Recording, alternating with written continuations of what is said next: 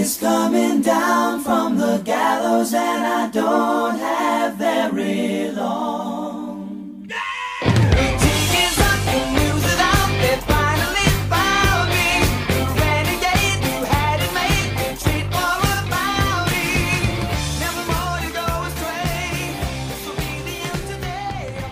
Hello and welcome to episode 75 of the UK Steelers podcast.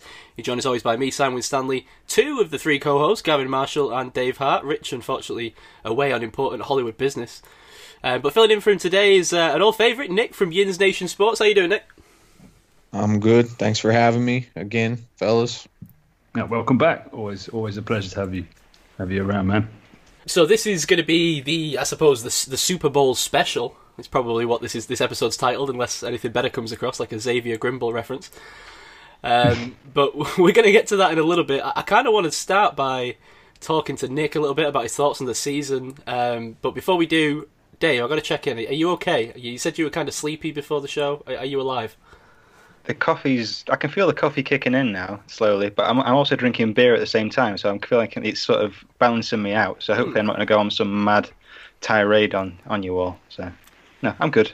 I'm okay. You know, I'll If stop. you if you hear some snoring, then just shout my name a few times and I'll wake up. okay, I've stopped drinking, man. I haven't drank in like a month. Um, Good for you. so yeah, I'm just on the monster. That's that's my advice. Oh no, that's not so good, man. Stay on a beer. That's that, that's that's stuff's evil. Um, cool. Okay, Nick. Uh, I, Gav sent me a video that you'd uploaded to Twitter a, a couple of weeks ago. I think after the season ended in, in disastrous fashion, where you were calling sort of Ben Roethlisberger trash. Do you stand by these statements? Oh, I stand by. I stand by these statements. Well, I, I mean, maybe not trash. I think maybe he's got a year or two left in the tank, but I don't think uh, the salary cap. He doesn't have forty-one million dollars left in the tank. Let's put it that way.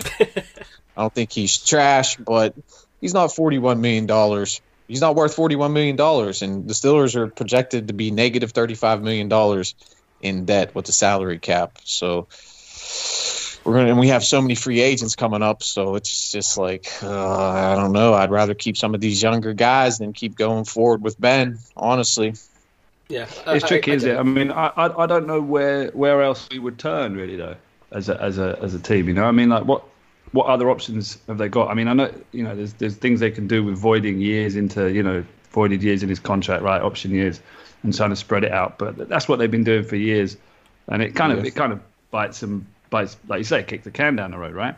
So, Yeah. but I don't know at this point what other option the Steelers really have in bringing him back I next year if he wants to I play. think I think that well, Rooney came out with an interview, pretty pretty much saying the same thing that uh, there's no way that they can bring Ben back at that forty-one million dollar cap hit, and then he came out in an interview and basically said, well, he's willing to do whatever it takes to take a pay cut. So if he does take a pay cut. Yeah, I mean he's going to be back. Obviously, they're going to figure it out. But and Rooney even said this is the worst salary cap situation the Steelers has been in since he's been the owner since ever in history of the franchise. I mean, we're thirty-five million dollars in debt, so there's a lot of. Uh, and I mean, we have all these free agents. Juju's a free agent. Mike Hilton's a free agent. Cam Sutton's a free agent. They already said James Conner's going to be gone. Uh, psh, Matt Feiler's a free agent. Alejandro Villanueva's a free agent. I mean, we got all these free agents. Tyson Alualu's a free agent. So I don't see how we're going to be able to bring any of these guys back. I mean, some of our main players is Bud Dupree and Juju, especially. Those guys are going to get a lot of money in free agency, in my opinion. From what I was reading, Juju Smith-Schuster's worth they're projecting him to get anywhere between 14 to 17 million dollars. I know Bud Dupree came out and said laughed at the fact that he's going to take a pay cut. So edge rushers are some of the highest paid free agents in the league. So Bud Dupree is going to get himself a major payday. I feel those guys are pretty much gone given the salary cap situation. Yeah, I mean, I mean, I guess what do you do? Do you do you blow it up and just it, you know let cut Ben and then I mean, who who is that? I mean, we just seen what happened with with Stafford. I mean, you, you're not going to be able to trade for someone without giving up a, a haul for anyone that's like a sort of decent franchise QB. You can say So to you're Deshaun Watson, at- it's okay. I, I, that's not happening. You can kiss that one goodbye. Um, I mean, you what, you could get maybe like you know a Darnold or someone that's like broken and needs rebuilding. But then you know why do you want to why do you want to waste this defense on on on on a reclamation project at QB? Right? I mean, at least Ben, you know, he knows the system. He's you know, I mean, although it's going to be a slightly different system with with Canada, he's got one year of working with him, and yeah, you know, he, he, his arm was done. You know what how. It's a gamble, isn't it? Is is he gonna? Is he can he can he improve on the play that he did in 2020? Can can he can he make those throws? Can he you know can he hold you know can he can he roll out? Can he hold the ball a bit longer? Can he read the, the whole field and, and, and throw to the whole field? That those questions have got to be answered. And and yeah, it, it, with a 41 mil cap hit, that's that's not a question you want to ask for that price. So he's got to redo the deal, definitely. But Definitely. I, I, I don't see Definitely. what other what other option the Steelers have.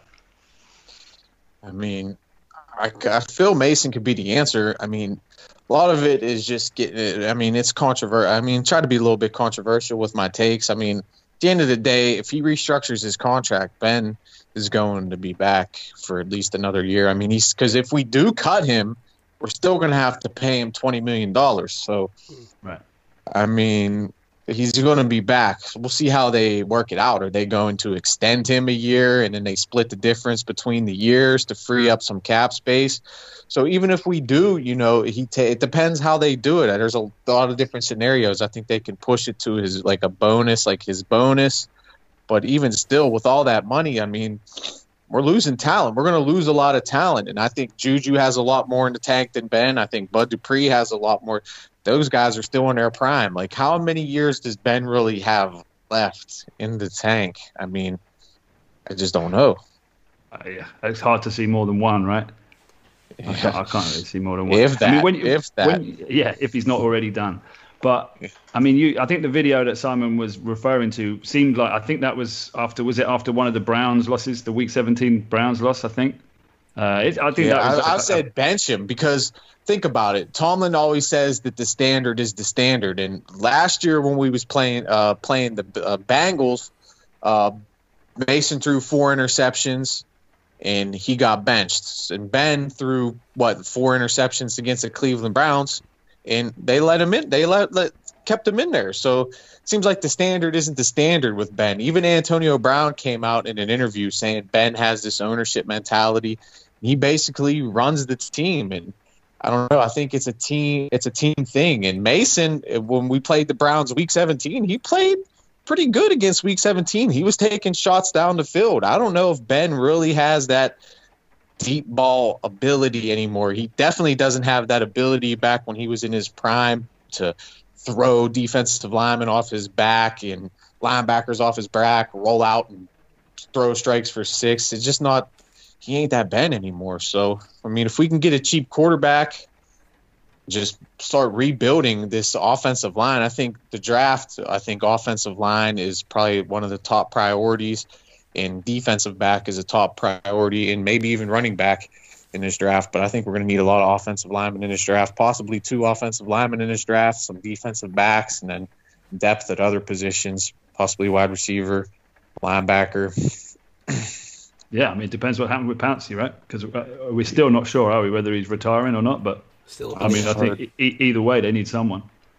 Yeah. Pouncey's getting older. DeCastro's getting older. Villanueva's a free agent. Feiler's a free agent. So there's a lot Yeah, of holes to fill. Definitely. It uh, it makes me feel a little bit better though when I see the Saints. Have you seen the Saints cap situation? Oh man, but they, they've been they've been playing the same game with Brees, right? They, they, Yeah. They're kind of keeping going for one more year. Let's let's see what he can do. Get in, bring in another quarterback to, to make the throws he can't make. They are 99 actually, million what- over the cap right now. it's insane. Wow. So uh, I mean, they're they're gonna have to blow it up big time. But um, yeah, I, I don't know. We've we've talked ad nauseam about this. I don't I don't want to sort of drag it into the ground. I do want to ask though, Nick. What, what do you think it was on Ben that, that Browns game, or, or was there more to it than that, that playoff game? Because I don't think anybody saw it coming. Whether you thought we were going to win or lose that game, I don't think anybody saw the kind of start that we had in that game. I mean, obviously that Pouncey snap was terrible to start the game off. I mean, that was bad. But Ben, Ben, yeah, he lost that game for us against Cleveland. There ain't no doubt about it, in my opinion. I mean, the defense definitely could have played better, but all those interceptions put the defense in a bad situation and set the Browns up for easy points. Mi- Mi- was it a little bit uh, awkward with you, given your kind of uh, you know love hate relationship with uh, the Browns social media kind of crowd? Oh, they, it's a love hate. It's definitely love hate. I mean, I love to hate on them. So yeah, they they, they went after me because I said we was going to win the game. So they went after me a little bit. But I mean, the Browns are the Browns, like Juju says. They had a good year, but uh, I think they'll just be back. They'll be they was third in the division. I think they'll stay third in the division next year because at the end of the day, the Haslams they don't want to spend no money. I seen Mark Madden came out with a quote today or the other couple days ago saying the Steelers are cheap, low budget, and clueless. I think that's one of the worst takes I've re- uh, seen in a long time because look how much debt we're in. The Steelers are spending top dollar year in and year out uh, when it comes to the salary cap. We're always on the brink of being in the negative on the salary cap. So I don't just because we hired internally for an offensive line coach, he's saying we're they're cheap, low budget, and clueless. But on the flip side, the Cleveland Browns. They had some of the most salary cap in the NFL NFL last season. They have, they was like had like thirty five million dollars in cap space. Earl Thomas was a free agent, and Jadeveon Clowney was a free agent. If the Haslams really wanted to, they could have went out there, gave them both two big one year deals to help that defense because that was the Browns' biggest issue was their defense. And you know, if the Haslams actually would have went out there, signed Earl Thomas, signed Jadeveon Clowney, that could have put the Browns over the hump, and we could be talking about a Cleveland Browns.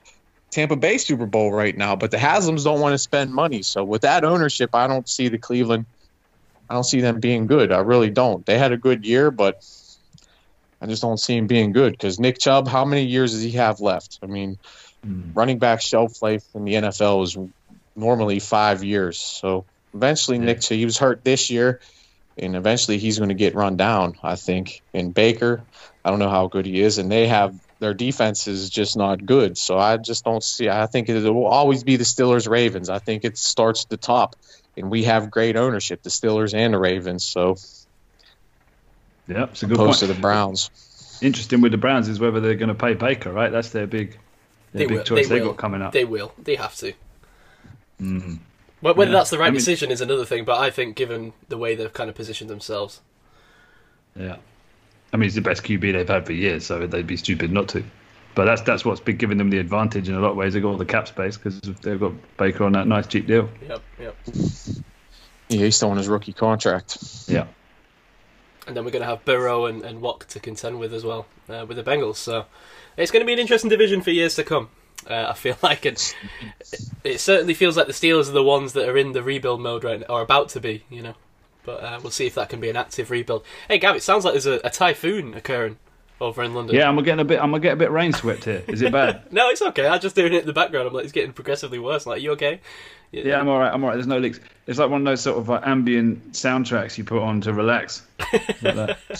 That's a nice sell, yeah. So next time Yeah. someone's like going to sleep, they just, you know, put on the UK Steelers podcast.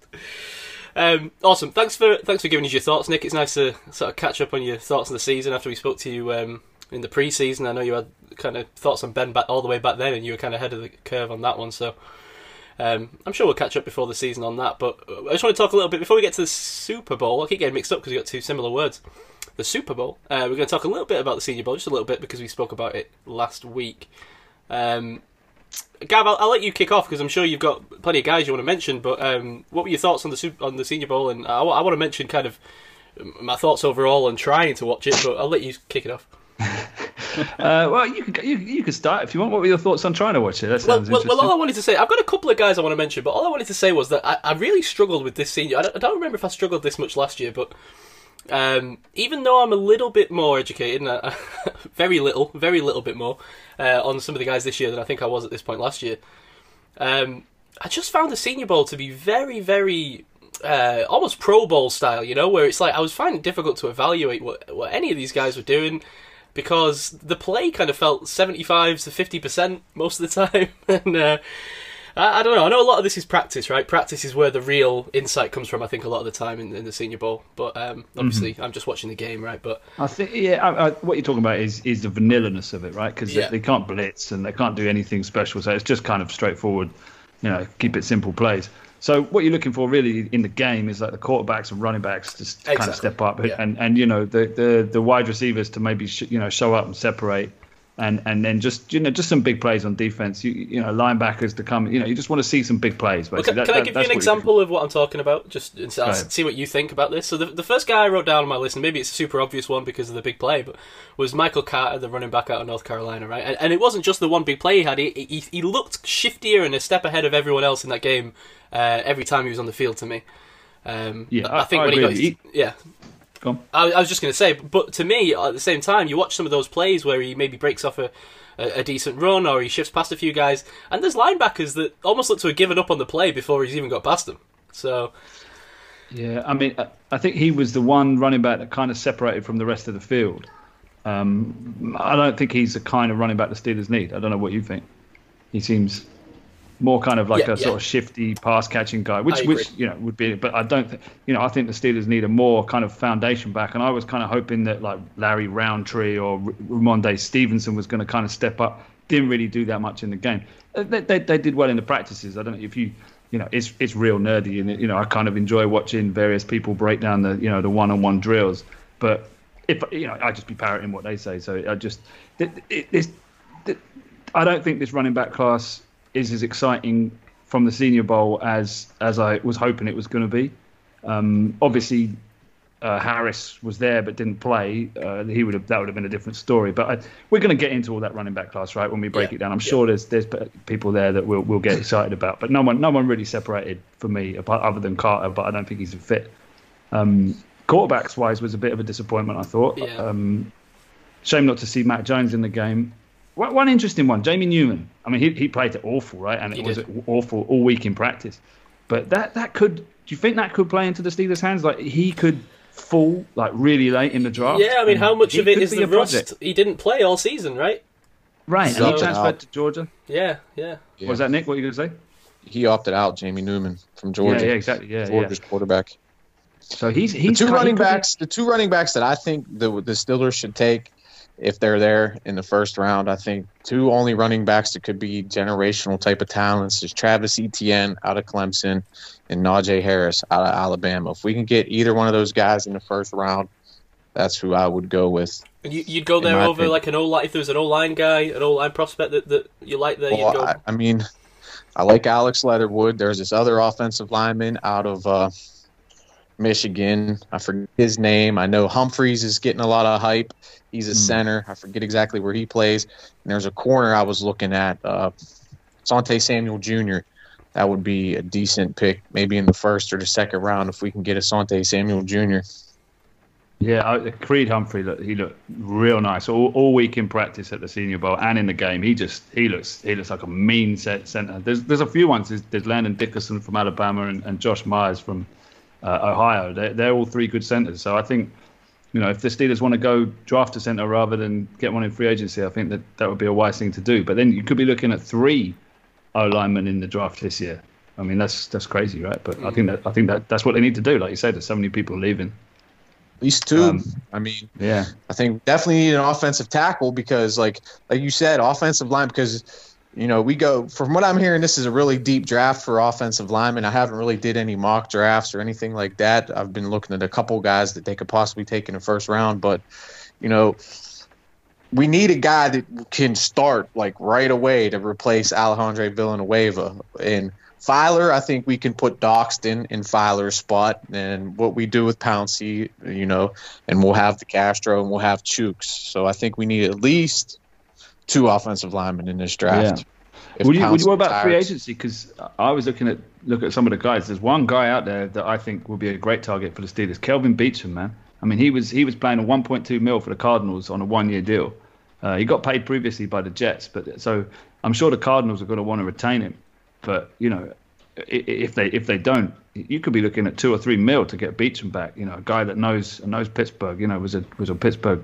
Was he drafted? He Yeah. drafted. Was he? Yeah, six. Yeah, he six played. He, yeah, he played for us, and then he went. yeah, to, yeah, he, uh, yeah, he started well. Yeah, he, he, he was kind of a surprise um, that he came through and became a starting left tackle in the league, right? But he, he, he would be a great guy. I think that the Steelers should be sniffing around him. So that that would alleviate a lot of pressure. Um, Yeah. Because because the centre market, I mean, I was having a look earlier. There's you're not going to be getting much better than a guy like Tyler Shatley from from Jacksonville, who's who's a similar sort of price to Kelvin Beachum, seven year player, thirty years. I mean, like no one's ever heard of the dude. I mean, probably not many people heard of Kelvin Beachum outside of Pittsburgh, but you know, so they- they'd be wise to sort of maybe pick up an experienced tackle like Beachum and then go draft a center and um and a guard. I think you know. That's the thing. I don't know how many people we're going to go out there and sign given this cap situation. We're going to have to they're going to have to figure it all out, man, and there's probably going to have to be some cuts and a lot of restructures that's going to have to go down to get out of that 35 million dollar hole. That's this like this could be maybe a couple rebuilding years for the Steelers, but you know, I think we have a few extra draft picks this year, and I think we'll get some kind of compensation pick for Bud Dupree and uh, Mike Hilton because I don't think we're going to retain really any of these these guys that are going. I really don't. No, just linking back to the Senior Bowl, the the other guy that I was really hoping was going to kind of fly under the radar, maybe available on the fourth or fifth round, was Amari Rogers, who who to me looks like an ideal uh, Juju replacement. Well, he he played absolute lights out at the Senior Bowl in practice, and then in the game, I mean, he was I thought he was the best player on the pitch. Two you know two touchdowns was just his like burst, acceleration, toughness, and just that kind of underneath slot receiver that every team needs in the NFL now. The, just the first step out of his breaks, like he just he'll run straight at the at the at the DB and then just break, and that first step, he's like a meter separated immediately, and and a red zone threat. So that guy, I mean, I don't, I don't know. Did you what do you think? You you like what you saw there, side from him? Sorry, I, I, was, did you say Rogers? Rogers? Yeah, Mari Rogers, yeah, from Clemson. Do you know, I, I, my favourite part of his game was when, um, uh, oh, what's his name who was doing the uh, the commentating on this? Uh, Jeremiah. Uh, it was Dan Jeremiah and uh, Money, uh, Matt Yeah. Money Smith, right? when he caught his first patch, he goes, and Amari Cooper around the outside. Yeah, yeah, no, I did, I did. I, I thought you played well. The, uh, the other guy I liked was um, uh, Felton. Out, now, this is a weird one, right? Because he played running back and slot receiver, and he's he's a guy that might fall in similar, similar to what you're t- talking about, third and fourth round. Demetric Felton, the wide receiver. Um, yeah. I just I don't know what his role is. I, I know. That's I knew you were going to say this, but let, this is why I wanted to ask you what you thought because he is he a candidate? And I know maybe we already have this guy, so so tell me what you think. Is he a candidate to play in this kind of Matt Canada style offense? Maybe as your gadget guy, pick him up in the third I or fourth yeah, round. You could, but I don't. I don't think the Steelers. I mean, if they lose Juju, they need to replace those tough, Yeah, I get you that. know, tough yeah. chain moving plays, right? Des So, Fitzpatrick was the guy who stood not- out for me in that role. I don't know about. Yeah, I mean the, the toe drag catch he did. I mean, not the best athlete, but you know he's got the catch skills. So yeah, he was Yeah. he was another one I was going to mention. Yeah, but um, yeah, I don't know about Felton. I need I need to dig deeper into the tape. I mean, I remember noticing him last year when we were watching Josh Kelly. Um, I just I just think if this if they want to get a running back, they get they get like a like one of the guys Nick was talking about, like a tough bruising guy. yeah, I, I, don't think you're drafting him as a. Yeah, I don't think you're drafting him as a running back. I think he's got to be that gadget guy who plays more in the slot. You know, um, I thought Yeah. I thought it was an interesting game for him just because you know people didn't know what to expect from him coming in, and and he was a guy who was saying, "Hey, look, I, I can play slot, slot receiver in the NFL." So Yeah, but the, he's more the sort of slot receiver that, like you say, like jet sweeps and yeah, yeah, you know, you know, we've got that with DJ, right? That's, Yeah. I think that's what you're alluding to. Yeah, we already yeah. got that on roster. And Can if we're losing Juju, we need. question? Go ahead. Would you feel? Would you guys feel comfortable with? Uh, say we don't even take a running back and we go running back kind of by committee because a lot of teams do that nowadays. Would you feel comfortable with Benny Snell, McFarland, and Jaylen Samuels because all those guys are still on contract with cheap rookie contracts next year? Or do you think running back is is a must take in this draft? What do you think, Dave? You're the big Snell guy. I'm coming around to Rich's side of thinking and taking running back much higher up than I initially Mm. kind of thought. I thought the big priority was O line, which I think it's still a high priority, right?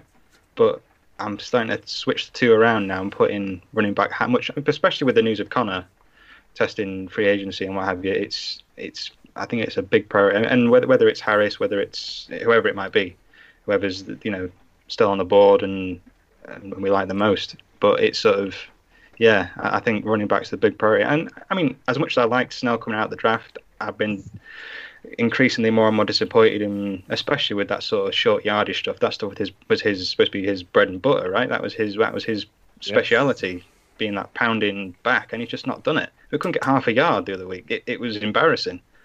So yeah, I'm I'm not really comfortable with the with the sort of committee approach, which I don't think that Steelers generally go for anyway. Really, I think it's usually that sort of bell cow back. So Yeah. if if we can pick up a bell cow guy who's who can do it all, great. If if that guy's still on the board at that point, I think Etienne is definitely he can receive the ball, he can run it. I think Etienne and Najee are the two the two guys that are just guaranteed just can be bell cows like but other than that I don't really know. Uh, I mean, there's this one dude, Chuba Hubbard. I don't know if he's going to come into the draft. He comes from Oklahoma State. He's a really good running back too, so maybe that's a guy they could look at. But Yeah, I mean, I mean, I, I, and- and the thing is with that is like I think offensive line is definitely a top priority, and your running back is only as good as the offensive line in front of them. So is it all on the running backs? Like I even put polls like, is do we have good enough? Is it the running backs or is it the offensive line? Because look at Le'Veon Bell. Because back when Le'Veon Bell played with us, he was a you know, considered the best running back in the league. And then he goes to the Jets with a very bad offensive line and can't even run for over a thousand yards. So, you know, you got to have guys in front to get them holes. And I think the offensive line is the age is really, really starting to show. So That's a million dollar question, right? uh, we could go a thousand different ways with this. You know what I mean? Is it the running backs? Is it the offensive line? Is it the system? You know, Yeah. yeah. I think it's a combination. To be honest, I don't think any of the backs on the roster are, are amazing. I mean, Rich Rich has been saying it. I'd be just copying what he says, but none of them have been amazing at finding gaps. You know, that aren't immediately in front of them, and, and hitting those gaps, hmm. and, and really even cutting and, and, and breaking one. So, I mean, yeah, it would make a big difference having a running back that could do that. But I think I think you want to you want to get the the line in place first, and maybe even get the quarterback in place first because we are going to be moving on from Ben, and then add the add the high high round draft pick running back as a last addition. So I, I'm kind of thinking they they kind of target running back in the later rounds, hit try and hit you know sort of a secret diamond in the rough, one of these later guys, you know, like Elijah Mitchell or like I was saying before, Rountree or Stevenson. Um, or, or even Trey Sermon. I think Trey Sermon could be available like fourth round, fifth round, the Ohio State running back, and he's he could actually, you know, he, yeah, his ceiling could be a feature back, you know, or, or he could just be a, another kind of Benny Snell type that doesn't doesn't quite make it in the league. But I just think you keep hitting, you know, keep trying these later rounds, guys, in the hope that you hit one that's special, you know. Yeah, I agree. Well, Yeah. I'm running back definitely, and that's been the way that I've lent so far. But I, I hear what Dave's saying. You know, I think it, for me it depends where you are with O line. I think if if you get to the R pick, whatever what is it, 24, and mm-hmm. there's no O lineman that really you know tickles the pickle. Then you know I'm considering I'm considering why not you know how many first round picks have we wasted on you you know well I'm not even going to start naming names but because I don't want to bring them up. But you know, how many first round picks have we just blown into the wind and got no, no real return from? Uh, you know, why not give it a shot with a with an Etienne or a, a Najee Harris? I, I do understand the thinking, but um, I mean, what happened to the last first round running back the Steelers took? I mean, that didn't go so well, did it? Mendenhall. I, do you know, I was sitting here like, oh, who's the Although, if you believe eBay, like he is the biggest Steelers running back ever because he's got like a thousand jerseys on sale on eBay at the moment. maybe that's why. Every other Steelers jersey on eBay at the moment is a Mendenhall jersey. It's amazing. Um, la- la- quick last thing I want to ask on the, on the Senior Bowl before we move on, Gav. Um, you're a big fan of this Alabama O line. Now, I'm not the man to evaluate it right now, but I, I mean, the buzz coming out of it, at least from PFF, is that um, it was a bit of a down week for these linemen. It was. It was. They, uh, yeah. Uh, um, uh, I heard remind me of Leatherwood the got blown Leatherwood. Leatherwood. Leatherwood, yeah, yeah. Leatherwood's feet. His, his his feet got called into question a lot. Um, and and and uh, Deonte Brown's technique got called into. I mean, Brown, I think, is one one of those guys that's got such rare strength. And, He's a big size. boy. He is. You Oh. just, I, you just watch him play. Um, he did get blown up a few times, and I, you just kind of was, you know, the lack of technique. But I think I think I'm still I'm still on board with those guys. I, I still stand by, and Dickerson as well. I think Dickerson, if he's fit, if he passes medicals, uh, I'd love to see him in the black and gold. But I know Well, what you're saying. They- my, there's my hot take on the whole situation. I say the Steelers will not draft a running back in this draft. This might be a hot take, but I don't think they're going to draft a running back in this draft. I mean, I think they're going to roll with who they got. I think McFarland, Snell, and Samuels. That's what it's going to be, and they're going to address the offensive line and fill out the depth in the other positions that we need, like inside linebacker, definitely defensive back. Those are those are probably my two top priorities: is offensive line and defensive backs, especially corner. So that's Yeah. my hot take on this whole situation. I don't think the Steelers, because I know a lot of Steelers fans think we need to take a running back, and I just don't. I don't see it. I was But gonna say, I be mean, wrong. I, I'd, I'd completely, I, I'd be with you 100% if McFarland had shown anything at all. Yeah. But it just worries me that that he hasn't. You know, I know it was his rookie season, but we just didn't see any progression from him at all. So it feels like they've they've got to do, they've got to just roll the dice on one of these later guys. That's what I think they'll do. I That's just think my- why not? You know, why not? I mean, you could you could absolutely be right, Nick. I mean, it, it all comes down to how the board flies in the, in day three of the draft a lot of the time, right? But I mean, just look at some of these guys that, that came out, you know, late. I mean, look Gibson with uh, the football team last year. I mean, who saw that guy being the, the big steal of the draft? Just just keep punting on these running backs every year, as far as I'm concerned, um, until you find a talented dude. But anyway, uh, anyone else want to talk about the Senior Bowl before we get to the the, I the had main one feature? more thing. Yeah, sure, go on, Dave. I had one more thing. It was um, we you were saying earlier that it seemed like all, but particularly defensive stuff was being played really slow and a bit lackluster. But I think it wasn't really helped by the fact that they spent five minutes talking to the AMD from Reese's Pieces while while play was going on. So you're having to watch a tiny screen Yeah. play with no commentary at all, just hearing about what some guy, do- you know, peanut butter cups. I don't want to hear about that. um, but there was there was It's called two capitalism, Dave. I get it, it's advertising, right? But come on, we're all trying to watch some interesting, you know, pre-draft stuff here. But um, The UK Steelers podcast is brought to you by Reese's. Um, yeah, I forgot to mention we are now sponsored by Reese's Pieces.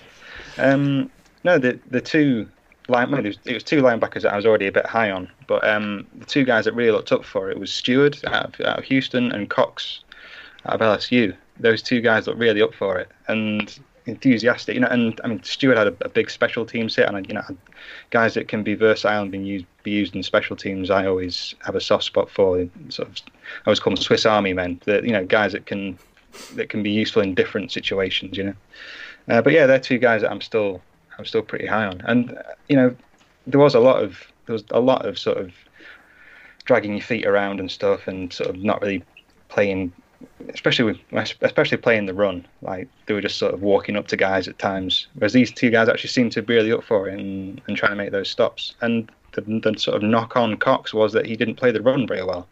He was sort of maybe slightly undersized and a little bit um, apprehensive to throw himself into tackles against the run, and he showed that he. I think he sort of put those demons to bed a little bit in the Senior Bowl.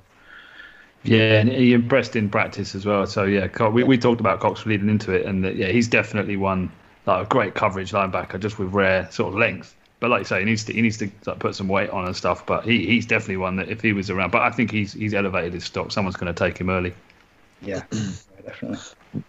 I want to add another position. I think we have to think about the Steelers have to think about as well as uh, tight end position because Vance McDonald retired, and you know that's another position I think we could uh, definitely look at in wide receiver too to replace Juju because I don't think he's coming back. Yeah, So- I, I, I definitely think I think they need a, a blocking tight end for sure. I've been boring everyone with that for weeks now. You, That's that's needed. that's the Steelers' mo. They always have them good blocking tight ends, and we really haven't had a tight end like Heath Miller since he's retired that can do do both. Because Ebron is not the best blocker, you know, and Vance wasn't the best receiver. You know, we had that it was both you know specialty type of guys. So if we can get that type of tight end that can do it all, that could definitely really help our offense and help out the run game for someone like McFarland to get the edge with the speed. If we got a guy that can go out there and block them defensive ed, ends and edge rushers, so yeah, I think tight end could definitely be a position we take in this draft. I don't really. I start doing my mock drafts at the end of the season because there's a whole long off season to do mock drafts. But I definitely do quite a few mock drafts for my channel and stuff. So I'm gonna definitely start doing that. I do. Uh, this is called uh, mockdraftsimulator.com, where I do a lot of my research. I haven't really been getting too much into that yet, but I'll definitely start doing that more here in the off season. But Well, yeah, I, it's interesting because I think um, Colbert likes to kind of cover his bases, doesn't he? He likes to usually what he does in free agency, like we saw with Ebron last off season, is he likes to kind of make it so he's going into the draft without any need, right? And I I think I don't know what you think about Gentry, but I'm I'm not I'm not I'm not sure about that yet. So I think it, Yeah. it, it could be a position he hits in free agency. Looking for obviously we know the cap situation, but we you know we're looking at cheap, cheap sort of blocking Yeah. tight ends. I had a quick look. MyCole Pryor, uh, Pruitt of the Titans would be probably the, the, the highest name on the list, and then you've got Chris Manhertz, Derek Carrier, or Richard Rogers, all out there, all all paying for like one million, 1.5 million deals this year. So we we could see some names like that. Someone come in just to kind of so they're not going in having to draft a tight end. All right, all right. That's a good take. That's a good take. I mean, we definitely could go in that direction as well.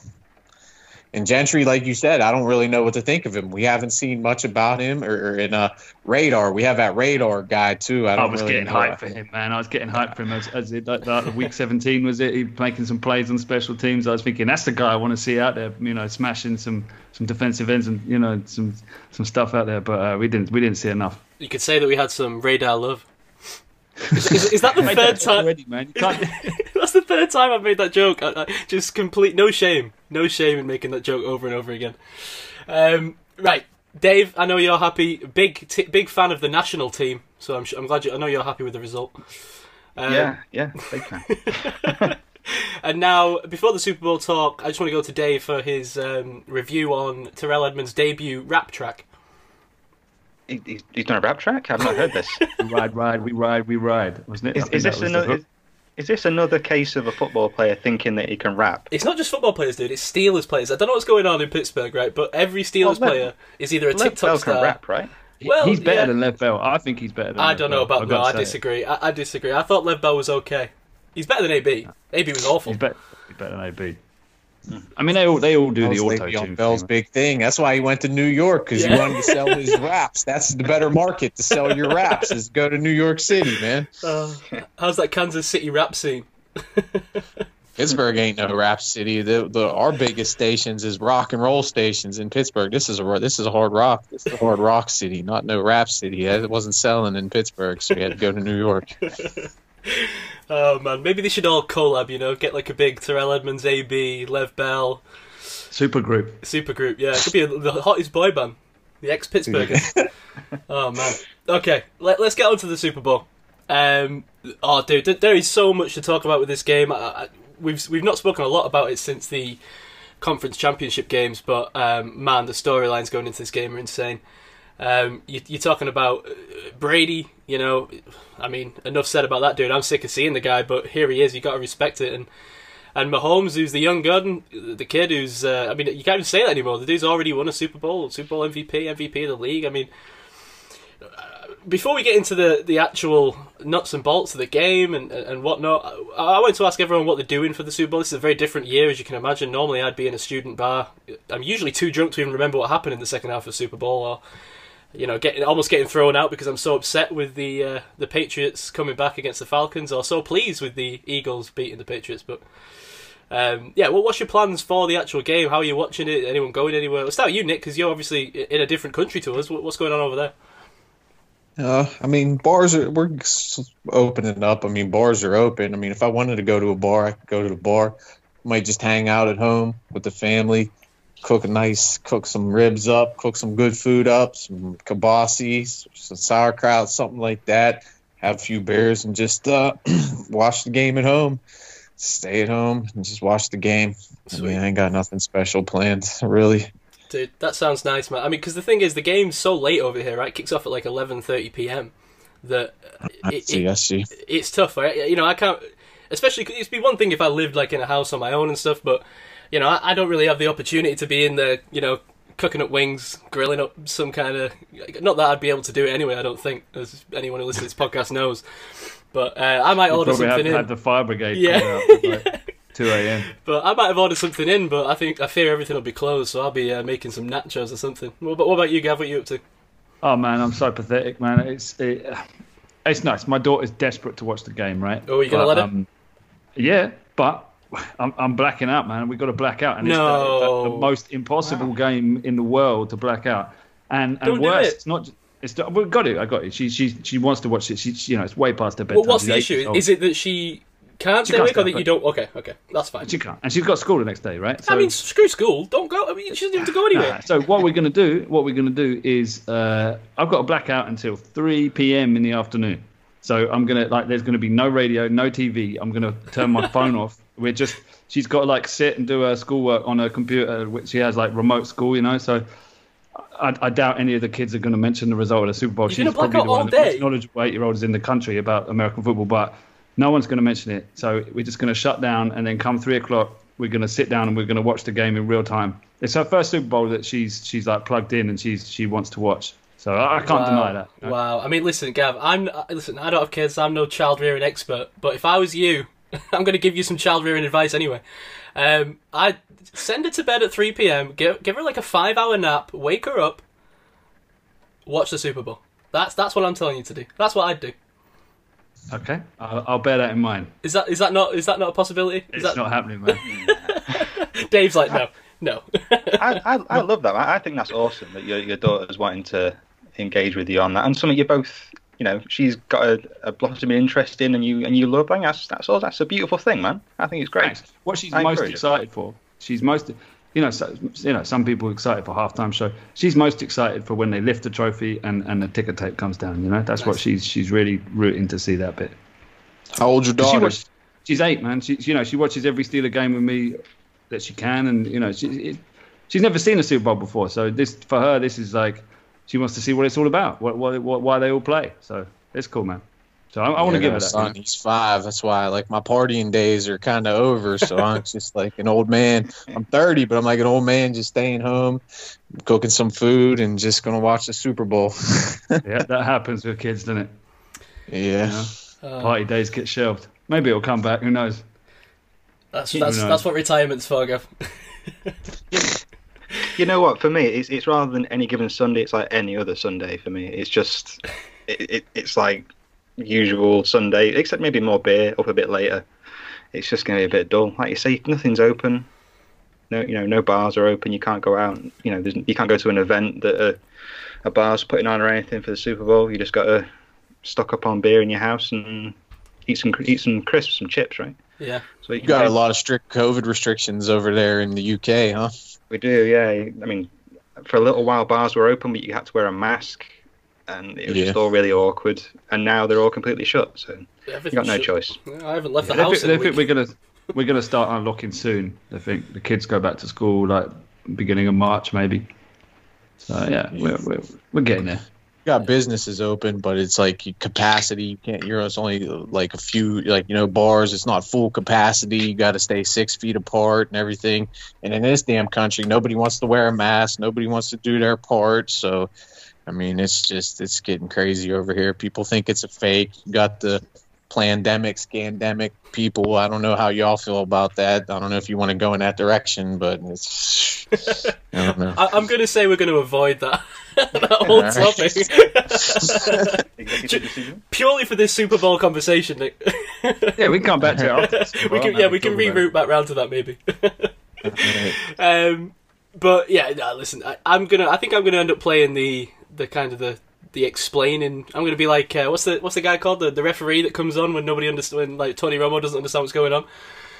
The rules, yeah, like- the rules guy, the rules Yeah, analyst. that's the one. They have the, the Yeah. rules analyst people to come in there. Yeah, I'm going to be playing that role because I've convinced like three of my friends to join me on Zoom to watch it who usually aren't that into football. One of them's kind of got into it this season a little bit, but through the playoffs, I've been just kind of explaining the games as they go along and stuff. So that'll end up being my role, as it, as it often tends to be, to be honest, when we go to these Super Bowls. 'cause it's the only game anyone watches over here. So You can guarantee that that you know the one game you're watching with someone, you have to explain. Some rule comes up that no one understands. It's That never come up happened. before.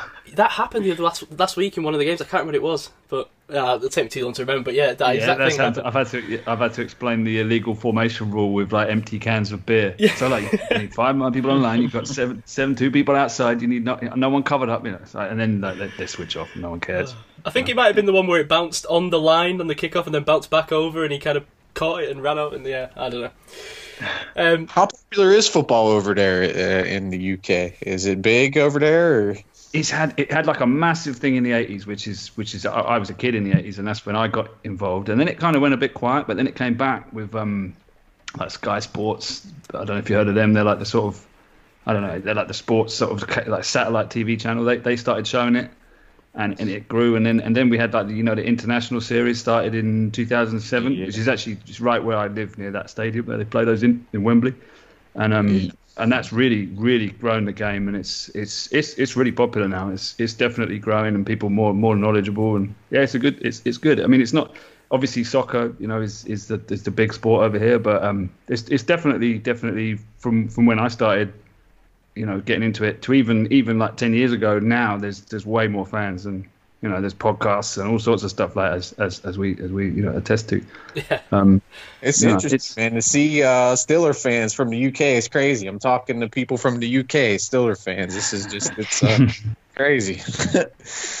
I mean, for, like, for like a long time, it was sort of considered. Well, over here, it's considered like rugby with pads, but for for wimps. You know, they thought, oh, because you're wearing pads, you're wimps. Uh, but then I think people are coming round to the way of thinking of like, no, it's not. It's a different kind of sport, man. It's not. It's it's not what you think it is. People think because you're padded up, it's it's for soft people. It definitely ain't. Dude, you're giving me PTSD, Dave. The amount of times I have had to have this argument, and I'm sure everyone has, right? Every, everyone who's a, Yeah. an American football fan in the UK has this conversation with some family member who, you know, assumes they know everything because they watch like one game of Yeah. rugby union. A drunk northern uncle usually Yeah, yeah. My, it's my dad, dude. You know, I, every week, you know, all the time, my dad will call me up and go, oh, "I saw the, uh, I saw the Steelers were on uh, Sky Sports today." Like, he usually does it to let me know, as if I didn't, you know, didn't already know when the game was going to be. Um, and then we get into some conversation about how it's just soft boys rugby, and I'm like, "Dude, you don't understand. Like, it's the flow of the game. They're running into each other rather than in a flow of a direction. I, I, I, I can't do it. I can't do it, Gav." Yeah, I Um, just I just shut down. I'm not interested. You know, if you want to talk to me about a sport and you're into it, fine. If you're going to give me shit, I'm just not going to talk to you. Bye bye.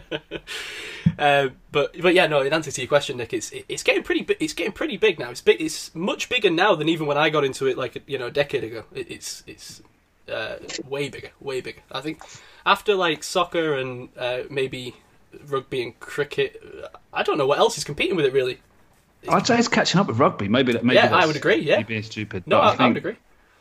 I think rugby league's popular up north, and, and when the World Cup's on, the rugby rugby union. Nick's got no idea what would the, Yeah, the difference know. between those two sports are. Rugby, Uh, but you- uh, I yeah, know about the World Cup a little bit, but Yeah, that's that's the union. There's two different like diff- different styles of rugby, and they're- they're different. They're popular in different parts of the UK. But I'd say the NFL is, is, is gaining on those, if not is not level with the, the popularity. I don't know. They need to bring Jacksonville to London or something, and then I I don't know really- if that's going to solve anything, Nick. Um, my argument with that has always been who would be the Jags fans. I mean, to be fair, we have loads of Jags fans because they come over here every year. But in, like people like us, like I wouldn't become a Jags fan, you know, because they moved to London. That would be crazy, and I think a lot of people are the same. Do you know it was written nearly the Rams before the Jags signed that deal? The Rams signed a multi-year deal. Really? And then they yeah, then they backed out. Interesting. Um, you know, it was uh, great. I remember it was all the forums were full of great. We're going to be, you know, um, Jeff Fisher seven and nine every year, and it was Sam, God, Sam, yeah. Sam Bradford and all that, and it was my boy Brian Schottenheimer, you know, the worst defensive coordinator in the league. Um, and it, you know, the, the, it, it maybe worked out better that it was the Jags that ended up signing that multi-year deal because Yeah. they're a slightly more interesting team at the time.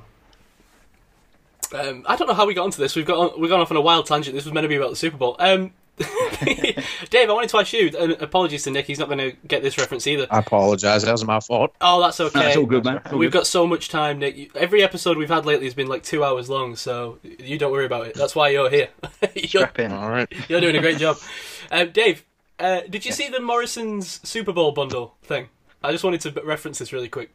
I did, but I, I didn't understand it. It, It's- it, it didn't. It's a bit crap, isn't it? It's total crap. Did you see this guy?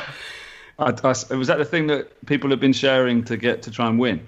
Like Uh, you share it yeah, on social media I and think get so, you entered yeah. into the competition. You It's- win like, it's like a a bag packet of of nachos Doritos. and some yeah, some, Yeah, some dips, and basically it's like seventeen pounds worth of food with some like Super Bowl party plates, and they're charging twenty five pound for it. I think it's a Super Bowl party, but no one can come to it. So you just sat on Yeah. your own with a load of Super Bowl plates. It's Yeah. great. Honestly, I, I just wanted to mention it because it was so funny when I saw it. Because I when I saw it, I thought, "Oh my god, that's cool! I, I will buy anything." Right? If a major retail, like look at the snack helmet fi- fiasco, right?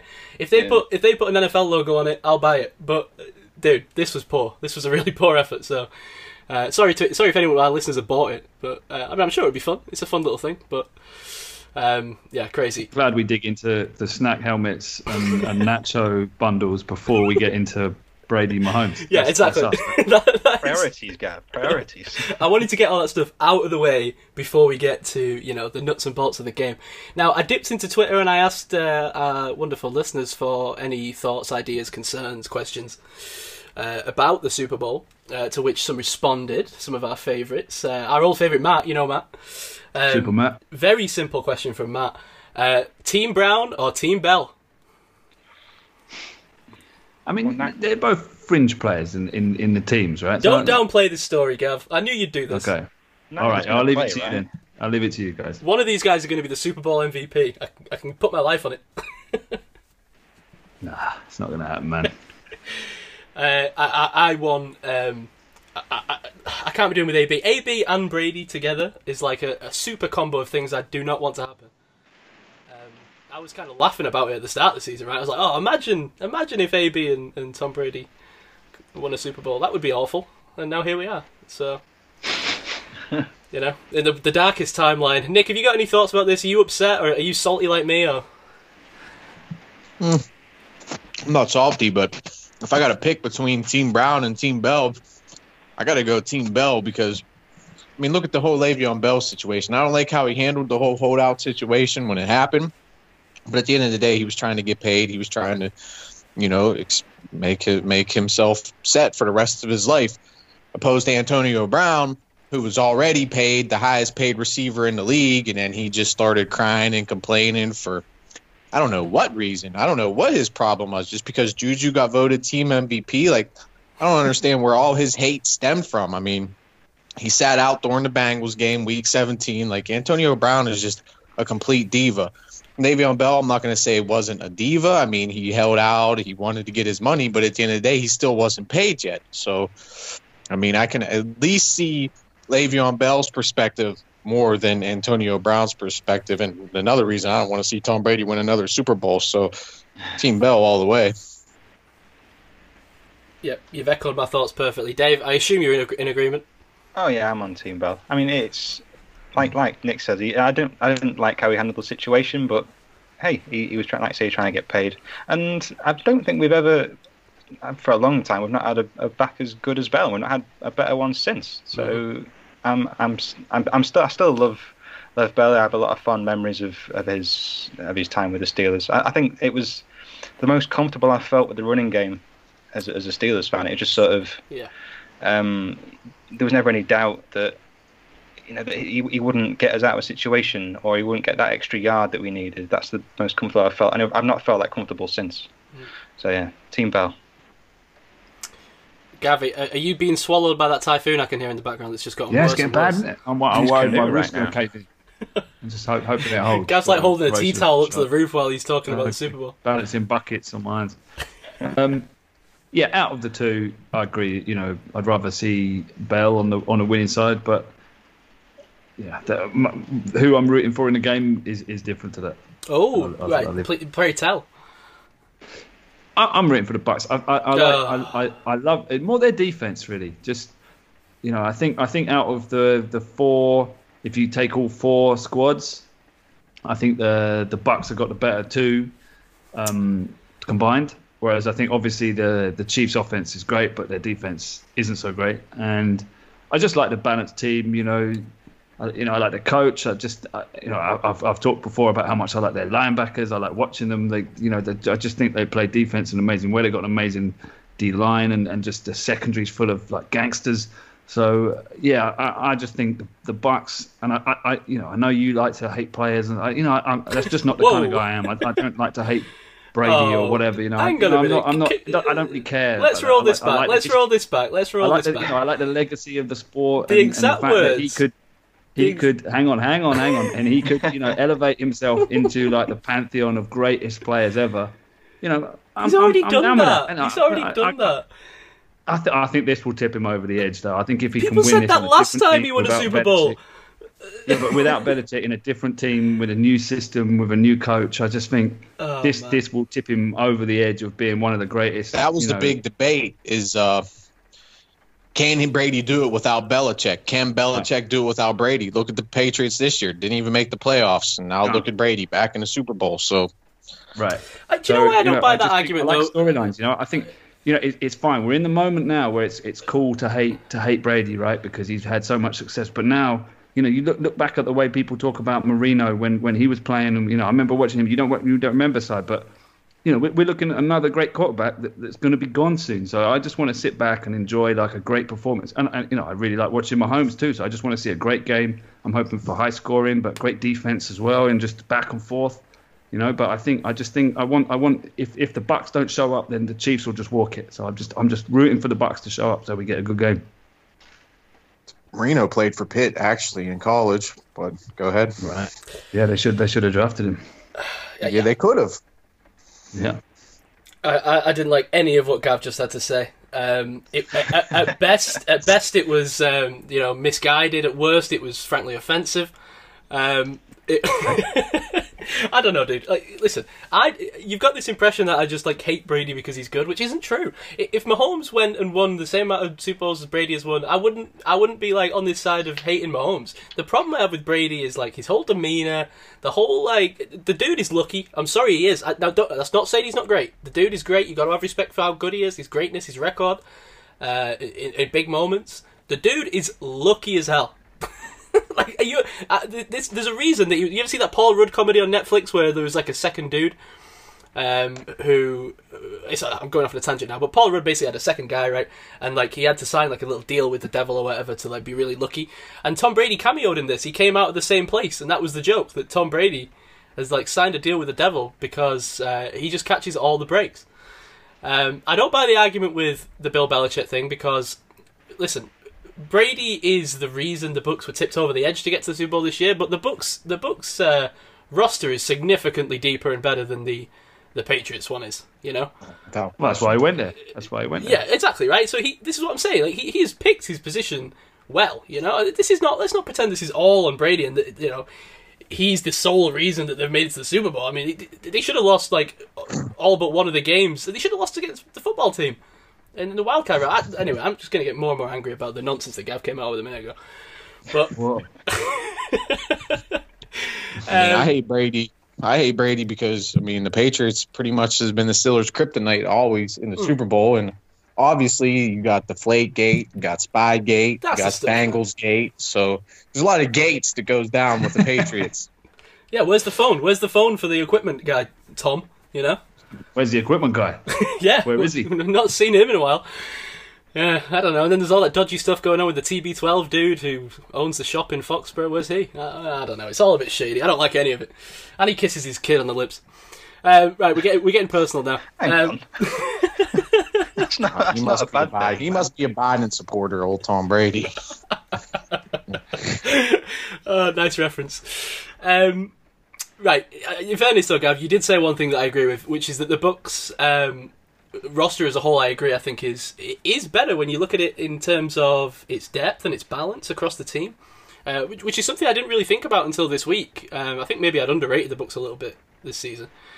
Um, but Patrick I think it's easy to do because they had they had some bad bad Games, performances yeah. on prime time, Yeah, right? they were in- boom or in- bust. Yeah, Yeah, but when, when they were playing at you know six p.m. our time, whatever one a- one p.m. over there, they they were killing people. So I, I just think, and in the playoffs, they really they really turned it up, right? yeah, yeah. Yeah. Pa- Patty elevates them to a Before different the level. season, I said they was going to be the paper champions like the Cleveland Browns uh, the year before. I thought they was getting way too much hype, but they definitely made me eat my words. That's for sure. A lot of people did, yeah, yeah. Um, on paper, right now, let's take away Patrick Mahomes because I think he's the X factor. Right, he's the reason that this this game becomes, you know, the Chiefs are the favourites, you know, with the bookies, and uh, he, he's the thing that pushes the Chiefs into the stratosphere, and you can't stop that passing game and whatnot. But just on paper, right? Look at this offense once you remove the quarterbacks. Now, on the uh, on the book side, you've got Mike Evans, Chris Godwin, AB, Scotty Miller. I mean, look look at that for a, just the top three there. If AB's playing up to form. Uh, and then you got obviously Gronk still there at tight end. You got Leonard Fournette, um, playoff Lenny, and Ronald Jones. Um, I mean, that is an underrated offense on its own. Before you even start talking about Kansas, where you got Tyreek Hill, Sammy Watkins, uh, Mecole Hardman, Travis Kelce, then Clyde Edwards-Helaire added this year, and Lev Bell. Which offense would you take on paper if you remove the quarterbacks? If you take them away, which which is the better offense? Which has got the better weapons? Well, you forgot Williams, who seems to turn up and is, is a decent back, Yeah, yeah. underrated, I think, for the Chiefs. But um, I mean, you got to take you got you got to take the, the passing weapons of uh, Tampa Bay. I think. I mean, that, you know, that's all. You know, Godwin's gone, isn't he? After this season, free agent. Um, but tho- tho- 2,000 yeah, those or those two. 2,000 Are yard just, receivers. I'm sorry. yeah, Yeah. yeah, that's right. I'd say those Ev- two, Evans and, and Godwin, man. I mean, the, I, I'd take them. I know, I know, Hill's a freak, and uh, you know, and Kelce as well. I mean, you can make a case for them. I'm sure. I don't know if someone wants to, but uh, for me, it's the Bucs. It, it's tight, man. Yeah, I think it's tight because Kelce and Tyreek Hill with Mike Evans and Godwin is such a that's such a dynamic twosome. I think the, the variation in having a tight end that good for me is is what tips it. If Gronk was old Gronk, I mean, it'd be a different story. But I think having the option to have Kelce across the middle and, and in the short game and then the deep game with Tyreek Hill, you just can't cover both those guys in the same play sometimes. Yeah, But Kelce could go down. Honestly, if he can, if he goes at this pace, Kelce might go down as one of the greatest tight ends ever to play the game. Gronk's up there, but Gronk ain't the same as he was when he was with the Patriots. I mean, he took what a year or two off or whatever when he retired. So I don't think Gronk's the same, but Kelce definitely can go down as one of the greatest tight ends. But the receiving core, it's just better. You got Antonio Brown, Chris Godwin, Mike Evans, and and the running backs. And they got Gronk. I, I don't know if they still have a tight end if he played for Alabama. I can't remember the name off the top they of my head. Cam- a Cameron back- Brate. Is that guy? Oh, right. No, so, uh, OJ Howard, I think his name Oh yeah, was. he's injured, isn't he? I think. Oh, he could be. I'm not sure, but but yeah, I think that the receiving receiving wise, they're they're definitely they're definitely better than Kansas City, and just the whole offense as a whole. But but we're taking quarterbacks out of it. Quarterback wise, I think Mahomes is just better than Brady right now. Brady obviously is the greatest of all time, but at this point in their careers, I think Mahomes is bar none the best quarter. Well, may the best quarterback in the NFL. I mean, Rodgers will probably win MVP this year, but Mahomes is just he's elite. So, but I'd still have Tampa Bay winning this game. I'd say Ooh. 30. My prediction is 30 to 27. I'd definitely take the over in this game. I think the, the under over is 56 and a half. I said 30 27. I think it's going to be a high scoring game. But like you got one, you said is I think Tampa Bay has got the edge defensively as well. And I just think that's what, will, what it will come down to. And Tampa Bay gets this win. Oh man, that, that, oh, you've you've uh, you've popped my balloon, Nick. That's uh, that's a scary prospect, dude. Uh, you know what's wor- worrying me as well? Before I get to uh, where I'm going to go with it, because I know people are eager with me and Rich tied on 16 points for our um, picks uh, game. I- I'm sure people are eager to find out what's going to happen there. Yeah, Rich. We, we, gave Rich a chance to reply, and he said, "I'll just go whichever way Simon doesn't go." Which, which you know means uh, whoever I pick now. Listen, you don't even need to watch the Super Bowl, Gav. Whoever I pick now will lose the Super Bowl. That is just guaranteed. I mean, look at the last two games we played on Kebab Corner. I mean, Rich just you know swoops Yeah, in. he's a natural winner. The guy's a winner. Yeah, exactly. He's, right now, he's winning. Life is- right now. Life has winners, life has losers, and it's clear which one me and Rich are. um, uh, right, Gav. I know you'll like this. This is this is a take that you hear in um, a- across the the league circles now, where where people are kind of like, "Oh, you know what's an underrated take? The Chiefs have three O linemen out." Yeah, that's everywhere. That's but it's, like the most it's not underrated. take. Yeah, exactly. So I didn't even want to bring it up. It's so everywhere. So. but I, I know, right? Because it's like one of these things that everyone says is, is an underrated take, but literally everyone has said. But uh, you know, you're remiss not to mention it because uh, when Eric when Eric Fisher went down, I was like, oh, here we go again, right? You got Shaq Barrett, you got Ndamukong Suh, you got um, JPP right on the other side. Uh, Going up against the Chiefs O line, which now listen, Mahomes is uh, the kind of guy who doesn't get sacked very much because of the way he is and the way how mobile he is in the pocket, even though he's not, you know, you know, he's not a Lamar Jackson, but he, he's very agile in the pocket and can can escape pressure. But he he's been a little banged up. He had turf toe, right? He's maybe not as mobile as he has been. Um, I think you saw some of that in the last game he played. We'll see how he looks on the Super Bowl. That worries me a bit. Does does it worry you? well, maybe it doesn't worry you because you're not a Kansas fan, but you know, if you were, Well, I think he's you know he's not one of the he's one of the players that can can play, you know, like you say, freestyle from from behind any kind of offensive line. But yeah, it's it's definitely a worry. And, and I think is, is Vita Vea back as well? Is he? I think is he, he back? is. I mean, yeah. he's well, a he's back, player in but middle. we'll see how you know able he is to I make mean, an what- impact. What a fantastic line they got up front. Suh, Yeah. Vea, you know, Barrett and um, JPP, right? So I, I would be worried. I would be worried that that Mahomes is going to get swallowed up. You know. That's how they win this game, do I think. That is just bring the pressure. You're going to get beat. You are going to get beat by Tyreek Hill. You're going to get beat by Travis Kelce, um, probably over and over again. But if you can get them backed up in a few drives and, and force them to punt on, like you know, you end up on a third and thirty, and you can't you can't get it because they've had a, a long sack or whatever. Uh, that could be the difference in this game for me in a high scoring game. What about Winfield? Is he back? He's questionable still, same as AB, but um, th- it looks like they go, they're both going to play. You know? I think that'll make a massive difference as well. Because if they if they can just put a lot of pressure, they don't need to get to, to Mahomes necessarily. They just need to, to to force him to throw quick. They got so many ball hawks in that in that secondary that I think you know they can. We saw it with, without Winfield in the uh, championship game. They they didn't look as dangerous, but they, you know they they can pressure Mahomes and. You know, he's not completely error free. He, he makes some mad throws and does things you've never seen anyone do before. But he does make mistakes, you know, and they, they just need to stop that second second half comeback. You know, that's all they got to do. Um, we got another question in. Another question. I thought this you might this might interest you. Um, I feel like I know what Gab's going to say already. How much of a difference? This is from Ian Alexander who sent this in. Um, how much of a difference do you think the home stadium will make for the Bucs, especially after winning on the road to get there? The Chiefs are treating it like another away game with the prep, but surely this will be different. This is the first Super Bowl, obviously, where a, a contender is playing in a home stadium, but also, you know, the, the fans aren't going to all be there. There's going to be like, what, 25, 30,000? Uh, a lot of it's healthcare work as well, right? So maybe not team affiliated or anything like that. What do you think about this home stadium? Will it make any difference? Or I, I think it's got to make a difference, don't you? I, I don't know. I, I, I, I'm really not sure because in a normal year I'd have said yeah, um, but I feel like things have been so muted and, and the Chiefs have been so good on the road as well as at home this year. I don't know. But even just in, in preparation, and you Yeah. know, like the Su- a lot of the Super Bowl is is kind of you know shutting out the noise. And if you're in your you know you're at your home stadium, you know you know you know the locker, you know the, the ways in and out of the stadium like the back of your hand. You know, it's just one less thing. You know, you can you can you've got your locker. I don't know. I just feel like from from a kind of comfort standard, you know, the the, the Bucs are going to be one one step ahead in that. It's a small thing, but it, it, it's little differences make make up the big differences in the in the in the end.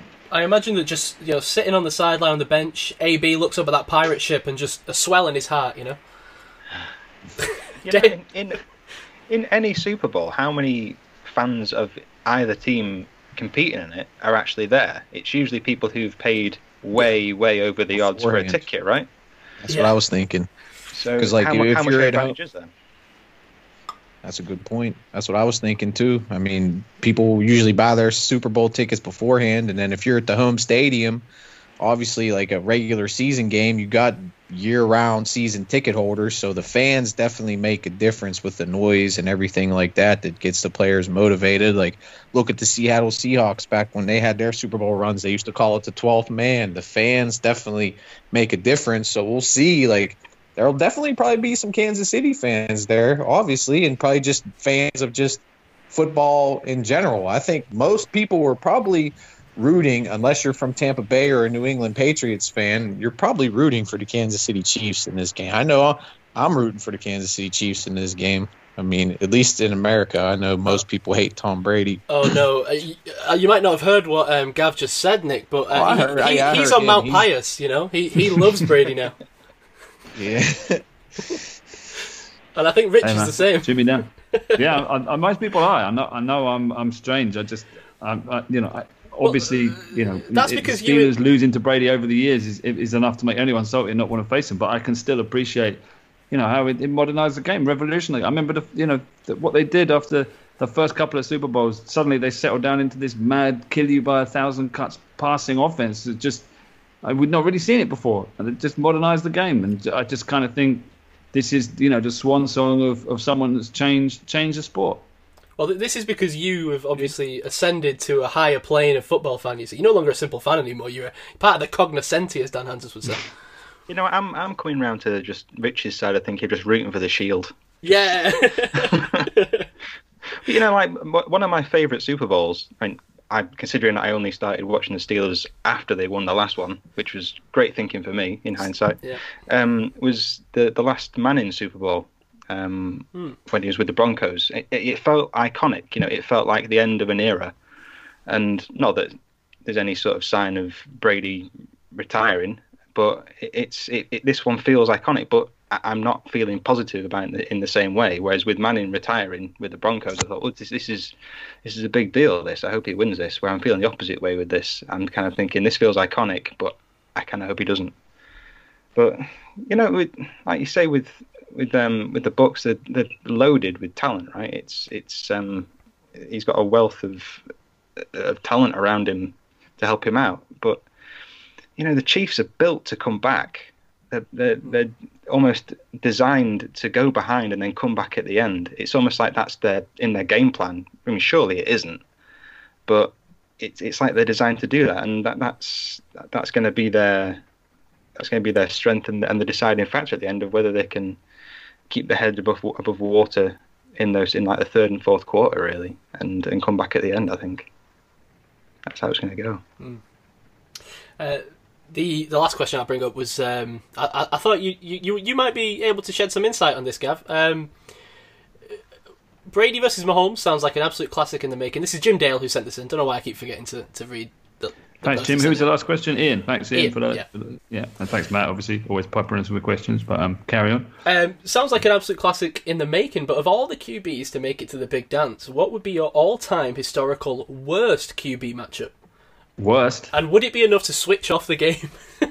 Oh, now, obviously, being in- wait, wait, wait. wait. Yeah, is yeah. this is this like quarterbacks that have made it to the Super Bowl? Yes. So like we're talking Rex Grossman versus Brad Johnson, maybe would be the worst. you've nailed it straight away. There you go. That's why I, that's why I went to you. but are we talking? Are we talking like is that, is that that would be the worst out of the Super, Bowls I've watched? I think.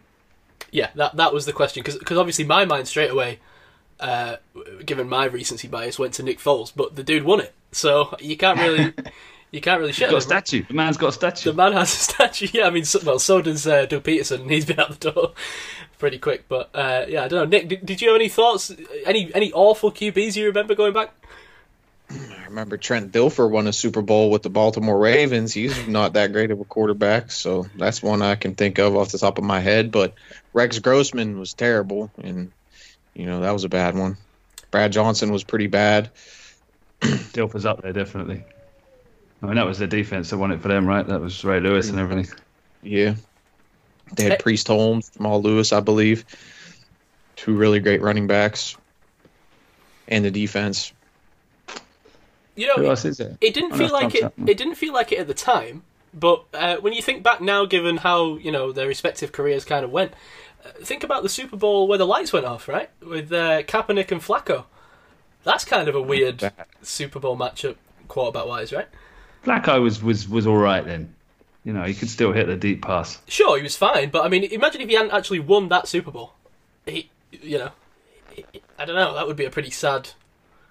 Matchup, He was on a run then. That playoff run he, He put was, yeah. together was. I mean, he was Nick Nick Foles before Nick Foles knew knew what the Philly special was. Ah, the rain stopped. It's like silence then. You mention Um, Flacco and it goes away. Yeah. No, I don't mention Foles, the Philly special. That's the magic word. Um, yeah. Yeah. That, the, yeah, that's bad. I mean, Kaepernick. You know, it was this kind of system QB. We've we've we've talked about Kaepernick loads. Yeah, yeah, maybe know, a bit best not to bring him back up. Um, but yeah, no, I thought that was an interesting question. Um, Yeah, Jim. that was a good one. Did Dave say his? I'm trying to think back through previous Steelers quarterbacks who, who might have been a bit of a. I think like Bubby Brister. I think I think the question was players that have played in the Super Bowl. Oh, see, sorry. Um, Neil O'Donnell. no, don't, that'd be a pretty bad one. But no, no, I- I've nothing to add to that list. I'm, I'm afraid. Brady, Brady v Brady. Then I'll turn it off. There you go, Jim. Oh, can you imagine? That'll be it. In like forty years, th- it'll be too dangerous to play football anymore. So they'll remove humans, and it'll just be like ro- robot androids that are all named Tom Brady, just playing football against each other. Okay, That's moving the, on. that's the future we face. you can tell he's in my head. Um, Cool. Right, listen, I have a little game prepared if you're all prepared to play it with me. Now, uh, listen, I've heard the criticism, right? People have been banging on my door saying, listen, Simon, your games are too complicated, no one understands the rules, you don't explain the rules properly before today. Hey, hey, your game last week was good, man, and I I felt bad when you know I, I, I was going on about it dragging on or whatever. I, I, I apologise. It was a good game, and, and uh, people responded saying you know they were going to take that quiz forward for their own personal lives. So who, you know, who you- responded that? Um, someone said they were going to do it on their Zoom quiz. oh, okay. I, I was going to say I want I'm names. sorry, whoever said that. I'm sorry, I can't remember your name, but you, you said it, and you know, I thought, uh, fair enough. You know, maybe it was just me being you know curmudgeon or whatever. Well, listen, I I remembered last year, this time last year, we did the props game, right? And if anyone remembers, if anyone was listening then, I basically gave everyone, including Rich, who obviously doesn't live in the UK and doesn't maybe, you know, get the value of our currency as, as well as we do, uh, I gave them all a certain amount of pounds and asked you all to, like, bet on, on things, and, like, that got real complicated real quick. Um, I'm still waiting for that money, by the way. what's that, Gav? There never was any money. That was the whole problem. We didn't really understand what we were doing. Yeah, yeah, and it wasn't the first one. I'm sure it won't be the last time that you didn't understand. If you rem- if anyone remembers the um, before this season when I asked everyone to defend one of the teams of the AFC North, nobody Oh, understood that, that, that game. ended up being that ended up being a legendary show Well, it did. because yeah. we're all arguing different points. So listen, I heard the feedback, right, and I've made this game as simple as humanly possible, right. I've got ten questions in front of me. I'm going to ask for an answer of everyone. Now, most of them are like a yes or no or, or one or the other answer. Some of them is more open ended, but you, you know it's as simple as giving a name. Um, and every question is going to count for one point, and whoever has the most points next week wins. And Nick, if it's you, you get you don't win anything, but you're going to get major props. Alrighty. So, That's enthusiasm. I like it. so is everyone on board with this? Are the rules That's how I feel simple about enough to follow? games, Nick. yeah, I know. Right. We're good. Okay, okay. Question one, very simple, and I think you know we've made our position clear on this already, but let's just recap. The question one: winning team. Now, Okay. f- for those that aren't, I haven't, I haven't announced it yet officially. I, am- I can't root Brady. I'm going Chiefs, so stick it on the record. Chiefs. All right. I'm going Bucs. Dave. Chiefs as well, yeah. Chiefs. And Nick, you said Bucs right before. Yep. Tampa Bay. Sticking with it. Okay, so okay, that's good. So we split in the splitting the record on the winning team. The second question: the first touchdown scorer. That's tough. As in, as in uh, Team or player? Player, Yeah. sorry, player. Specific player. So if you get this, you still get a point. But um, yeah, I want a name. I'll go Mike Evans. Okay, I'm going playoff Lenny, Lenny Fournette. I'll say Clyde Edwards Helaire. Okay. I'll go Tyreek Hill. Okay, that's probably the popular choice. Nicely done. Sw- sweat that up after us. Um, three. Let's see the odds on those. Anyway, go. yeah, go I know, right? Well, no, don't get into odds, Gav. That's where that's where This people is the get problem. This is going to make. I'm going to back. I'm going to get into betting on all the things I pick here and lose all my money. Um, oh, okay, I've gone for the over under. The one I had written down on my betting site was actually a point lower than the one you mentioned, Nick, but we'll stick with this just because I've got it written down. Um, the over under of 55 and a half points. Fifty-five point five. Uh, I'll go over. Yeah, I agree. I, I'm going to go over. I hope it's Say- over. Yeah, it's You got to say over, Nick. Yeah. We've all gone over. Okay, Shall I everyone- just put Rich in for under on that one then? Yeah, yeah. I think That's so, his usual tactic, isn't it? yeah.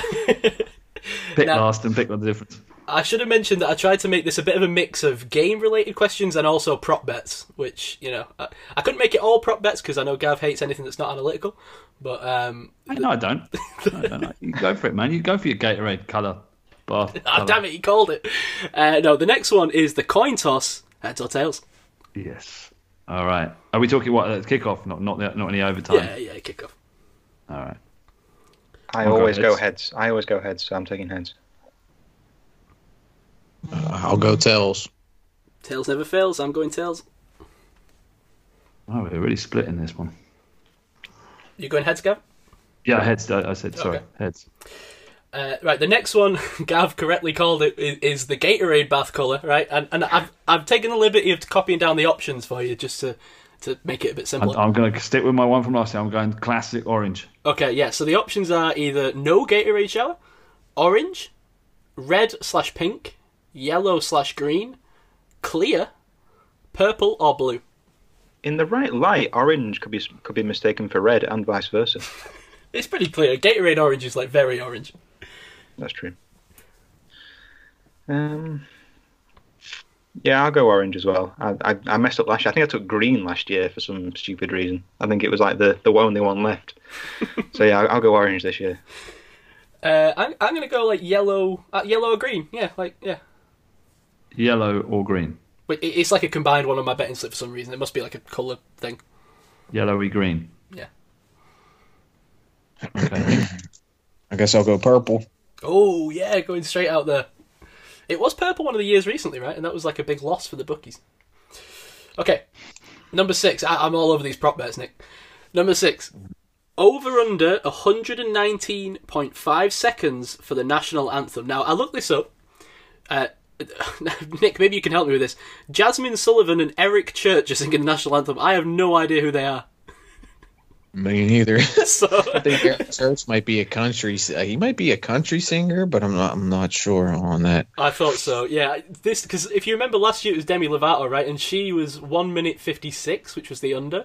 But Lady Gaga in twenty sixteen was two minutes twenty. Um, I, I always go over on this. I'm going over.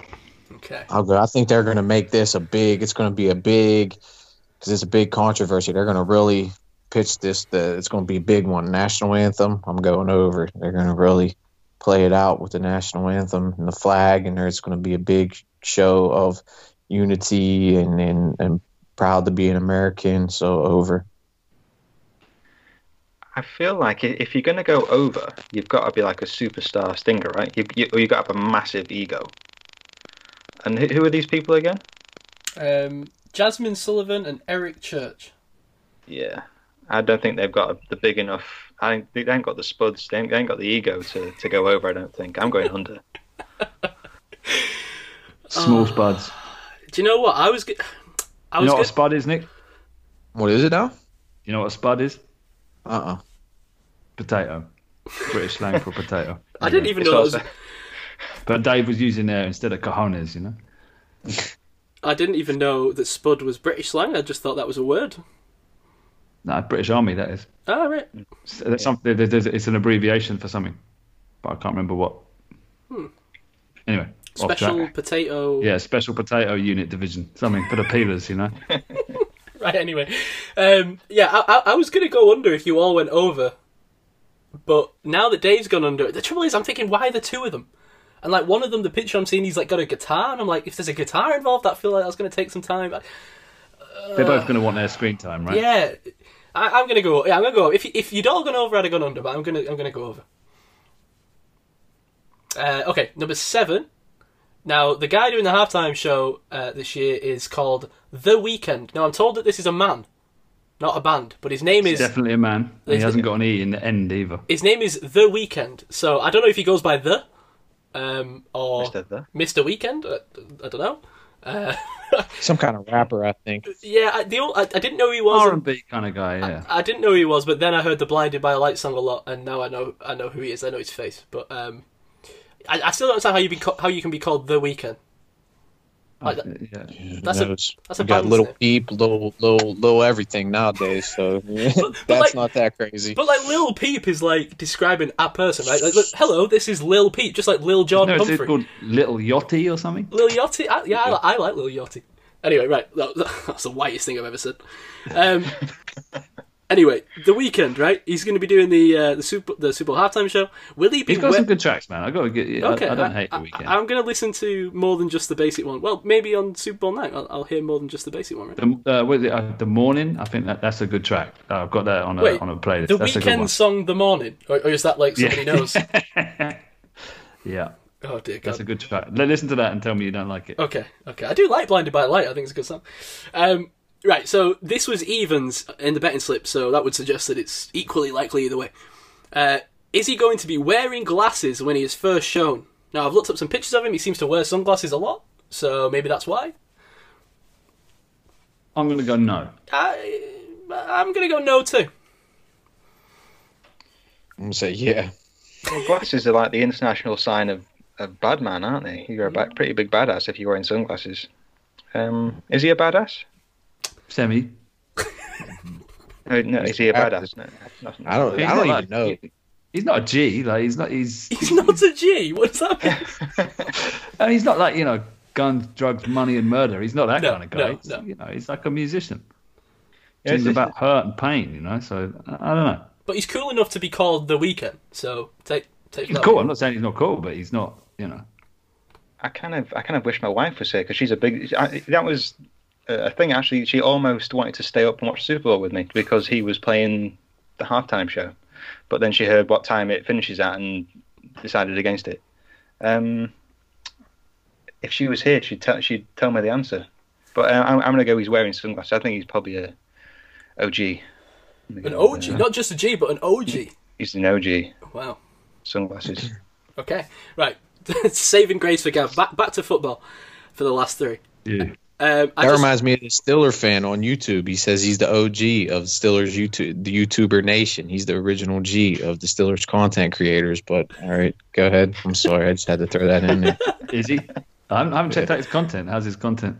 Uh, I don't know. It's Macman seven. Macman seven. It's OG. oh, we're, we're we're throwing shade now. at Throwing other shade other Steelers creators. Oh dear. Okay.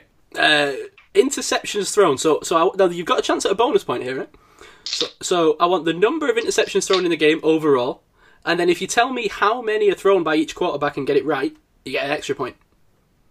But you don't get an Okay. extra point if you just say zero. By the way. I'm going to go three picks. I'm going to go two for Mahomes, one for Brady.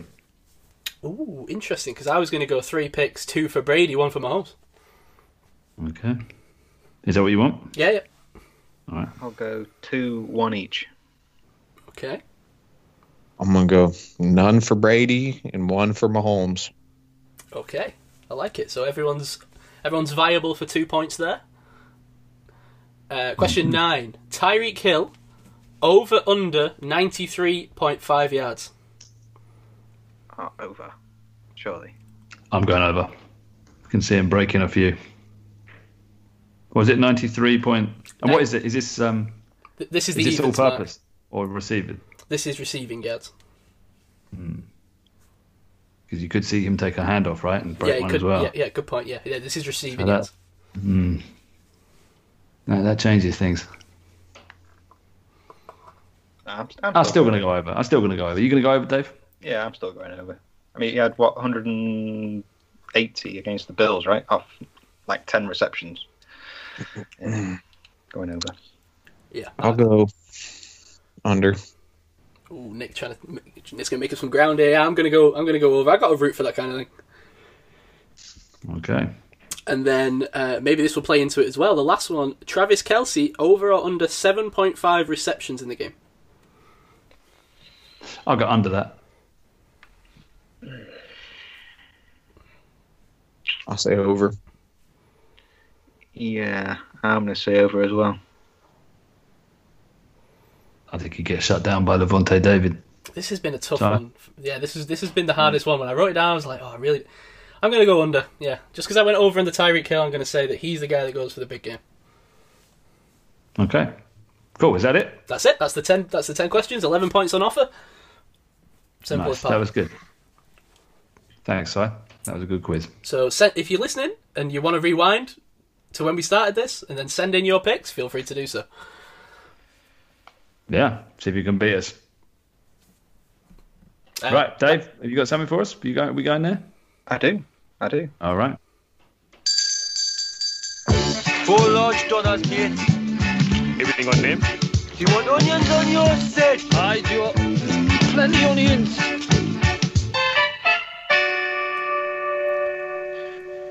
You know, this. Go on, Ty. What Uh, are you sorry, to say? sorry to trample over you. It just dawned on me. Did we have that the last time Nick was on? Is that we just played that into Nick's ears and he's like, "What was that?" I had no idea what was going on there. this is the kebab corner. This is this is like um. Well, there's sort of two aims to this section, to this segment, or whatever you want to call it. It's sort of to, for listeners to learn a bit more about us, and we learn a bit about each other, and we also sort of engage with listeners a little bit, or at least try to.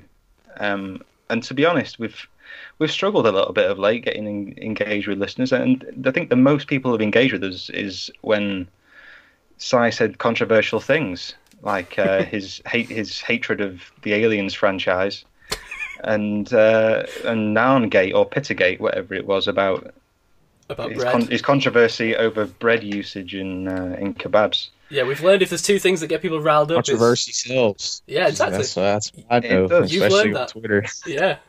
It certainly does, and this is kind of what, what I want to get at with this. I want I, I want um, some unpopular opinions, and I have a couple that I I I keep in my back pocket because I know people don't really like uh, these opinions very much, and they tend to sort of get people a bit riled up, particularly over here with the first one at least. Um, I don't like the Beatles. I would go so far to say as they are overrated. Uh, there's you know they've got a core of a few good songs, but there's a lot of guff. There's a lot of shit in their back catalogue, man, and maybe some of it's down to drugs. And don't get me wrong, I I appreciate uh, a lot of artists who use drugs as their muse. You know, I'm not against drug use, and it's it's created a lot of beautiful music. But with them, it's it, it, a lot of it is kind of stoner's dream, really, and it doesn't really hit the mark with me. And yeah, the people put them on this pedestal like they're gods, like oh the Beatles. You know, you're not better than the Beatles, right? And well, unfortunately, a lot of bands and musicians are better than the Beatles. At least in my humble opinion. Dave, I'm so happy. I'm Dave? so happy. I'm hundred percent with you. I am as well. Yes. I think I got one that might. Sorry, Nick. I got one. we got agreement for once. People are going to be so angry. Led Zeppelin's a bunch of rip-off artists. I might get a little of them UK boys riled up. If Led Zeppelin, Led Zeppelin's a bunch of rip-off artists. What could say that? Uh, man, no, normally this one, that one just normally gets sends people into a rage, a fit of rage. You, you don't like the Beatles? What's wrong with you? I, I don't like the Beatles. It, it's, I, I think a lot of it's down to the fact that people overhype it so much. They've got a museum in Liverpool where you walk around and you're just bombarded with Liver- with um, Beatles stuff, and oh, they're amazing. This amazing thing, and you listen to them, and you're going, yeah, it's all right, it's okay, it's not great, it's okay. But um, the, well, the the other one is, I, I it's, it's sort of based on my recent my, my sort of change in diet. But I think meat is overrated as well. What?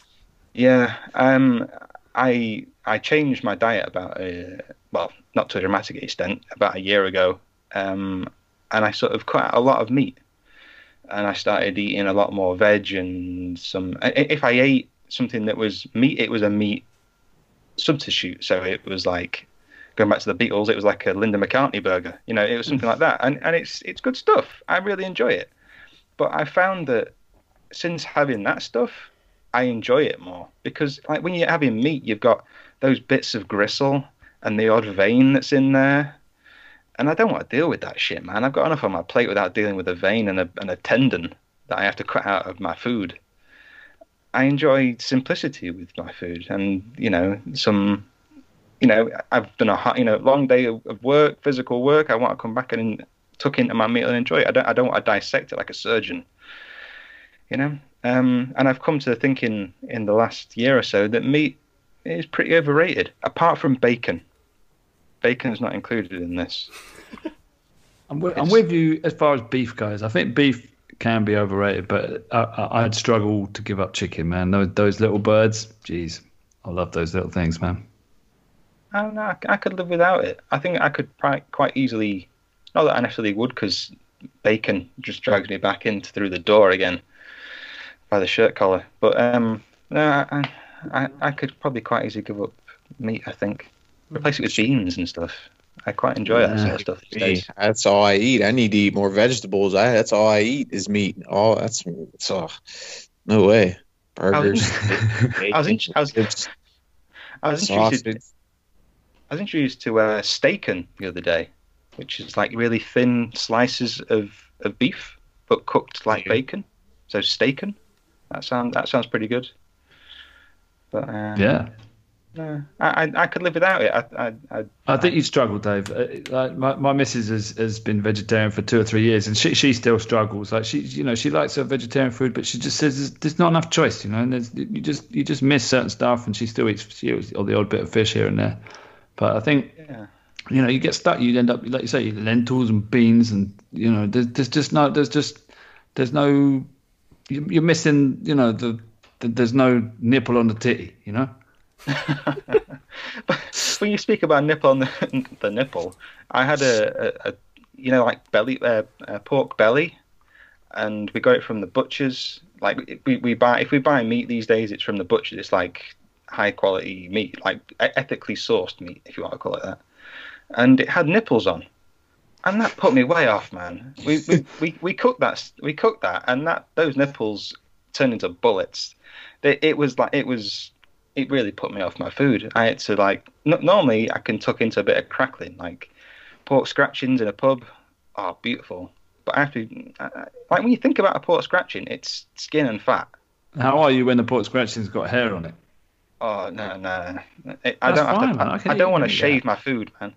You don't. You just you just wolf it down. It's fine. No, when you got a hair in your teeth, and you, no, I can't be doing with that.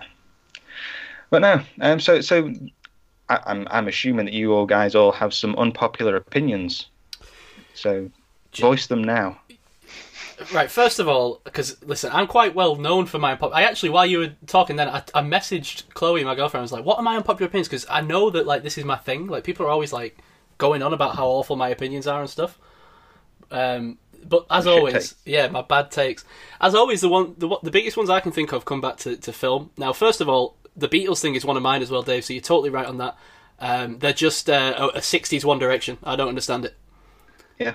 Um, I think that they were of their time, right? So if you're at the time, they were groundbreaking. But now listening back, yeah, they're junk. Yeah, I, I mean they have a couple good, like cl- may- maybe I would say classic like like Hey Jude, right? Every, it- okay, it's a classic song. Fine, I'm, I'm fine with that, but doesn't mean the band is amazing. You know, like Pl- Gotye had a classic song. It doesn't mean you know. Anyway, um, So did. Lil Yachty. looking at you. Um, speaking of movies, though, right? First of all, you, you said you said about Aliens. I think Aliens is trash. Uh, on a wider thing, James Cameron is an awful director. Um, just just awful. Um, Avatar sucks. Dude, it is just the worst. Um, and then no? right, Terminator Two is a good movie. I, I'll give him credit. You know, we, we all make one good movie. You know. Um, are you a Star Wars guy, Nick? Yeah, I've seen them. Okay, so let's see what you think of this, and, and Gav and Dave as well. Maybe I've expressed this to you before. Two, two massively. I think I'm massively unpopular opinion wise with Star Wars because I didn't grow up with it. I, I watched it like in adulthood, I suppose, and I find that those people always tend to have different opinions on it. I think The Last Jedi is a great film. The second, That's wrong. I knew you'd say that. Everyone says. now, I'm going to defend this in a minute, but I just want to say that is the most uh, critically well received film of the three new ones, Gav. So take for that for what you will. Uh, Audience hate it. I wouldn't say it's a great film. It's a good film. I mean, I, we've recently gone back through all the Star Wars films in chronological order to sort of fully appreciate the arc, um, and it's it's good. I wouldn't say I enjoyed it as much. Like, you, the problem is with Star Wars, people are so filled with nostalgia for it, right? That's like you say, like you say, you've watched it as a child. You've got this image in your head of nothing can meet this set of parameters I have for this movie that I've idealized for 30 years. So it's never gonna you're never gonna meet that. So someone's always gonna be unhappy. But at the end of the day, it's a kids' film. It's a it, it's it's aimed at people within the ages of like You're not going down the, the YouTube. It's a kids' film about space wizards, are you? no no not, that not that at all Get, that argument gets routinely destroyed on YouTube. not at all because I'm I'm a Star Wars I've, I'm a big Star Wars fan myself. But it, at, the, at the same time, it's aimed at a certain group of people, and the ones that sort of go down this big rabbit hole of this, you no, Luke would never do this, blah blah blah. Just appreciate you. You've set it up in your head so much, and you've idealized this ideal film of what would happen to these characters that you love. And I get that you love them, but at the same time, someone's made this film, and it's good. And I, get- nothing I- wrong yeah, with it. I, I hear what you're saying. I think it's a better film than it is a Star Wars film. But the, the, my issue with that film, and, and not my only issue, lots of people's issue with that film, is that it, it broke the, the universe that it was in. Like you can't make a film in a franchise. What is it like the ninth, tenth film? What is it And suddenly specifically? they, they They all break all the off the success of the first. The first, it's kind of like Rocky and Rambo. They Rocky, they, they just play. They just overplay. Rocky one was great, but the other 18 of them, five, whatever, however many of there are now, is just it's all coming off the success of the first one. Like Rambo one, I'll say was a great movie, but then the other ones were just ridiculous, just Hang on, so hang on. ridiculous. The one that was just called Rambo, that one was awesome. Where you got the guy that calls calls calls calls people lady boys, like the British SAS one. That one is good. That was like I don't know when was that ten years ago, and the guy obliterates a guy with like a heavy machine gun in a jeep. That that's a good Rambo movie. I, I stand I stand the, that one stands the test of time. Uh, hang on a minute, right? I like Ga- the first. just one second. Oh, yeah. I got a lot of things buzzing through my head. So, Gav, first of all, what is it that broke the Star Wars universe in the last? Oh, there's so many things they did in that movie which. Okay, so th- oh, well, you really uh, want to get into this? Uh, right, the No, Holdo maneuver. keep it- right? So keep she it high turns, level. like the spaceship round, right? And and they, so so everyone leaves, right? They go on their little silly side mission on space camels to the casino, right? Forget that bit. Yeah, that is the they, worst They bit. turn around and they and she she fires a ship through the the the the, the enemy ship, right? At, at warp speed, and that Yeah. destroys that. Now, if you can do that. Why can why do they need why does Luke need to use the force, turn off his target computer and fire a missile into a two meter wide square hole? Why, why do you need to do that? You just get a little rock and attach a hyperspace drive and fire the rock at the Death Star and it's destroyed. Like you can't just you can't wipe out the meaning, the like the the, the whole motive of the whole rest of the movies with because it's convenient and it's cool. Like that's my issue with the I- I do right? get If- that. If you, if you remove it from the other movies, fine, it's a fine movie. Didn't but they it's not explain that? Movie. Wasn't there an explanation for that? I don't know. Maybe maybe it's best we don't get into that. Uh, but- they, they referenced it in the next movie, like, "Oh, you're going to pull a Holdo." That thing was like one in a million. Oh, yeah, I, that's it. I actually held the microphone over that, that line. I was there cringing at that when they were saying that. I was like, "Geez, man, you really, really trying to explain this like that?" Because they were trying to quell the fan base because the fan base was up in arms about that shit. But at the end of the day, and you're going to absolutely rip me to shreds now, I know you are. But at the end of the day, right, they've they've written in this excuse for why it happened. Okay, fine. I'm willing to accept that, right? This is a, a magical land of, of, you know, aliens all talking different languages and understanding each other, and lightsabers that don't make any sense. Like, why is that the thing that we're, we're willing to like die on about not making sense? Oh, no, there's loads of things. There's loads of things like, well, how come like uh, Leia can suddenly she's got force powers and she can do Mary Poppins in space in a vacuum? Like, what's that about? Like, it just just stick to the rules, man. If you've got a universe and you're coming in like, and it's the tenth or eleventh film in, in a franchise, just stick to the rules. That's all. That's all we want as fans. Don't break the rules. Don't bend the rules. I, I, I can understand that argument. I think that's better made than a lot of the other ones I've heard. But I just think what I'm more interested in, and maybe again this because I didn't grow up with it, is like Rian Johnson. I think is a vastly better director than J.J. Abrams. He came in, he did something super interesting. It's a visually beautiful film. He had really interesting ideas that that were then completely retconned again in the film after because Disney didn't have a plan for the trilogy.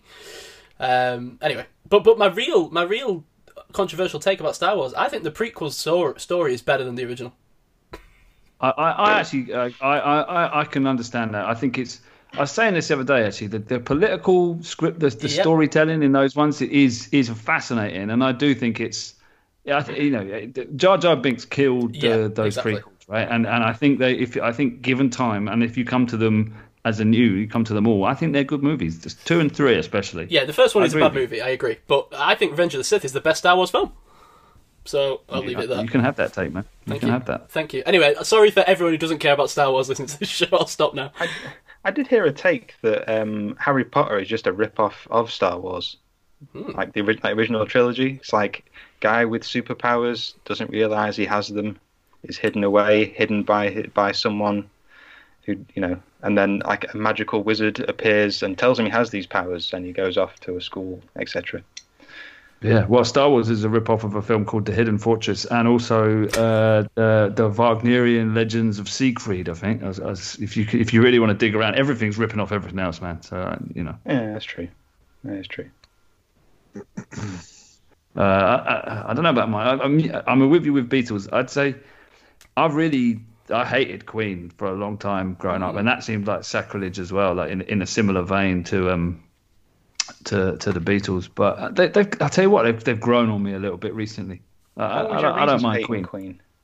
I just didn't like the music. I just didn't like the way it sounded. I just thought it was just, just not. It just wasn't. I didn't dig it. Like I still don't really like Bohemian Rhapsody or whatever. I just don't think it's a good track.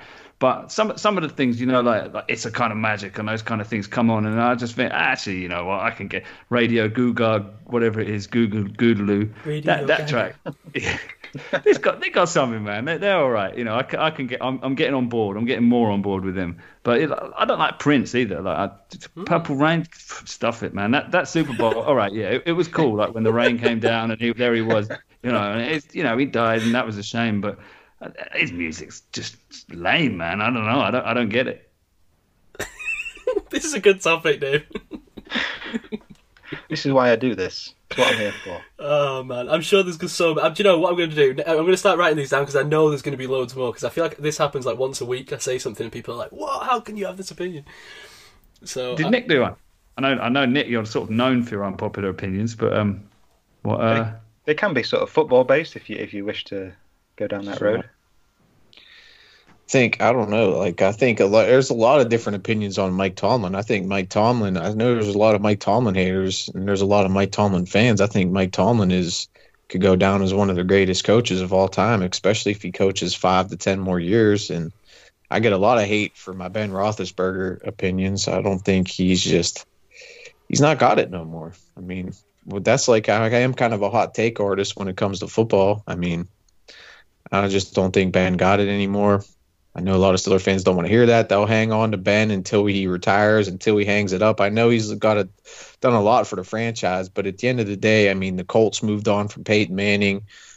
The Green Bay Packers moved on from Brett Favre.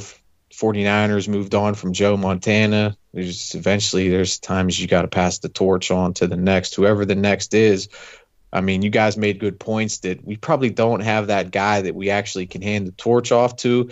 But I guess one I think I have faith in Mason Rudolph. A lot of Steeler fans just want to just burn him at the stake. I don't know. I think he can. He has the potential to still possibly develop into possibly a starting quarterback in the NFL. So if that's a hot take, that's a hot take. But I honestly think he's got a big arm and he could still learn the game and, and get used to the speed of the game. He's still somewhat young. I think he could, if you get some good talent around him, a little bit better offensive line in front of him, and with that defense, I think we could still be a playoff team with Mason Rudolph at the helm for the Pittsburgh Steelers. I do. I'm not ready to write him off yet. Yeah, I, kind of agree with you there. I, I, I, I still, I still think that we should see what he has. You know, I, I still keep him around. I'm not sure he would be the guy that I'd, I'd say, all right, let's cut Ben and let's go with Mason. But I'm not ready to write him off yet either. So I, I don't disagree with you. Hmm. Hmm. So, so no doubt we're going to get uh, a lot of interaction, which which is part of the aim of this. I thought maybe we'd get some interaction going between listeners because, like, we, we get listeners, right? Hmm. I mean, but like, is anybody out there? just just like if, if you're out there, just like say hello or something. Like tweet us. We're we're, we're here. You can inter- you know we're not infallible human beings. If if you don't agree with with, with someone's take on something, you know, not not necessarily I hatred think for what, what you're saying is that we don't say anything controversial enough to get people to to uh, to, to hate on us. So we need to have more It's not even hot the hate. takes. It's not even the hate. It's like, yeah, if you, I mean, come, go into draft season. If you don't agree with someone, or you got someone you really like and you want to talk about them, messages, send, tweet us. We've got, we know, we're we're accessible through through Twitter and, and what have you. So A lot of the interaction is on Twitter, right? And I know you don't see that as much necessarily, but I- hey, listen, I've been saying this for ages. Dave is the best follow on football Twitter. Every time Dave tweets, I'm laughing at something. it's, I don't tweet often, but when I do, it's gold. Oh yeah, yeah, it's quality over quantity, right? Yeah. Twitter is definitely toxic, but you got to look at some of the most popular guys in uh, in America, like high rated wise. Colin Cowherd, that guy is just mm-hmm. coming up with some crazy hot takes all the time. Stephen A. Smith, Skip Bayless, they're all just they're all hot take artists. I don't know if you know that Sir Yacht guy. He's doing he's just roasting Steeler fans, trolling Steeler fans all the time. There's this other Cleveland Browns girl, Gab Gowdy. I don't know if you guys see them on Yeah, Twitter. I they do, got I a do. lot of popularity. They have a lot of popularity. Mark Madden is another one who's just always with the hot takes and getting. He came out with a thing the other day, a, a couple week or two ago, saying that uh, T.J. Watt missed his exit interview, and I guess Yeah. he lied about that, and that was just became a big controversy on Twitter between with that. So that was a big thing. Yeah, we spoke about that last week, I think, uh, with the Matt Yeah. Madden thing. Yeah, I get into little rants about Matt Madden every so often, Nick. So yeah, I, I, Yeah. I'm well aware. Everything that guy says is the opposite of true, generally. Right? Yeah, pretty, uh, yeah. I mean, he's right every once in a while, but it, it, that's that that's his. He's he used to work for uh, WCW. Uh, he was just be like an, an announcer for WCW, and he was kind of like a heel. That was his whole shtick. That's like kind of my shtick. I try to be like the heel of Cleveland, where I'm just like Baker sucks, and the, the, the Cleveland Browns are the same way. They all Juju sucks. He's the the Case Keenum's better than Ben Roethlisberger. They just say stuff just to get a reaction. I mean, I'd kind of do it's kind of the Andy Kaufman effect I kind of use when it comes to the Cleveland Browns. You know what I mean? I know I'm going to get a negative reaction, but I do it anyway. Any Are you, are you the guy? Are you the guy in the bar that's making the snipey comments? Is that you? And then, and then, and then your pals get into the fight, and you're kind of just sitting at the bar, supping your beer, laughing. Is that you? Yeah, kind of. Sometimes, yeah. there's day there's days my Twitter won't stop buzzing for like three days straight, and I just sit back and I just laugh at all of them because Cleveland they're full of alcoholics anyway. So I mean, you know, it, it's easy to get them riled up. Oh man, I think that is like a bit of an American concept, right? Uh, This the the, the hot take artist and the, the, even the heel, right? That's like it comes from wrestling, Yeah. right? So. Yeah, Yeah. I feel like we're kind of sat here with our kind of uh, polite English sensibilities, right, Dave? Yeah, Yeah. somewhat. Doesn't doesn't happen, yeah. And we we're just happy, you know, being nice to one another. Oh, it's just a different flavour, you know. Uh, that's why we got Rich. Rich can just, you know, Rich can piss everyone off for us. Nah, t- Yeah. t- to be honest, it's me. If anyone, I'm, I'm the one out here with with the, the awful takes that people are getting mad at. But Oh, you think you think some of the stuff I say is crazy? You should hear this. Uh, it's called the Trash Talk Circle on YouTube. These guys are, whoo, man. You think what I say is controversial? You don't even want to know about the Trash Talk Circle in the YouTube community. These boys go, they say some real controversial stuff. I ain't even going to go down that that road. I mean, I kind of involved myself with it a little bit. They got these live streams, and everybody's fighting back and forth. Your mom this, your daddy this. And, oh God, it's oh man, that's a bit like you know the Shant Club is a little bit of that. When I went on there, that's that's a bit of that sometimes as well, which is a, a kind of a similar thing over here. So anyway, uh, let's let's wrap it up there, fellas. If that's all right with you, Dave. Yeah, yeah, of course. Oh, okay. Um, I didn't think we'd end up going long. I thought this might be a short episode, but we've rounded out just under two hours, so I think we've given everyone their due. I hope everyone enjoys the Super Bowl. Eat some wings, eat some nachos, go crazy, have a good time. You're not going to have football for another, what is it, like eight months, nine months or whatever, but plenty to look forward to in the draft. We'll recap the Super Bowl next week. Do you want to talk a bit draft next week, Gav, or is it a bit earlier? Yeah, let's go on to the draft. Yeah, if, Yeah. Uh, if, if you're listening to this at this point, you're probably listening next week anyway. But yeah, we, we're rolling into our draft coverage now from now on. Yep. Um, and free agency, of course, and, and usual nonsense we chat about. But yeah, we'll be hitting the draft heavy. So um, yeah, come back for that. We'll, we'll we'll come back next week. I don't know what we, we'll talk about later off Yeah, air what yeah, we're going to do. yeah, but um, yeah, we'll we'll come back with something sometime. Cool. So thanks a lot for joining us, Nick. It's, it's been a pleasure as always. all right. A- Thank anything- you for having me, guys. Anything you want to uh, pimp out that you're doing on, the, on your channel over there? Or? Uh, yeah, I just got my Twitter. I got my Facebook page. I got my Instagram. It's all pretty much at Yins Nation Sport. Facebook, Instagram, YouTube, Twitter. I mean, I'm on all platforms. My Facebook page has been taking off a little bit. My YouTube's starting to grow a little bit.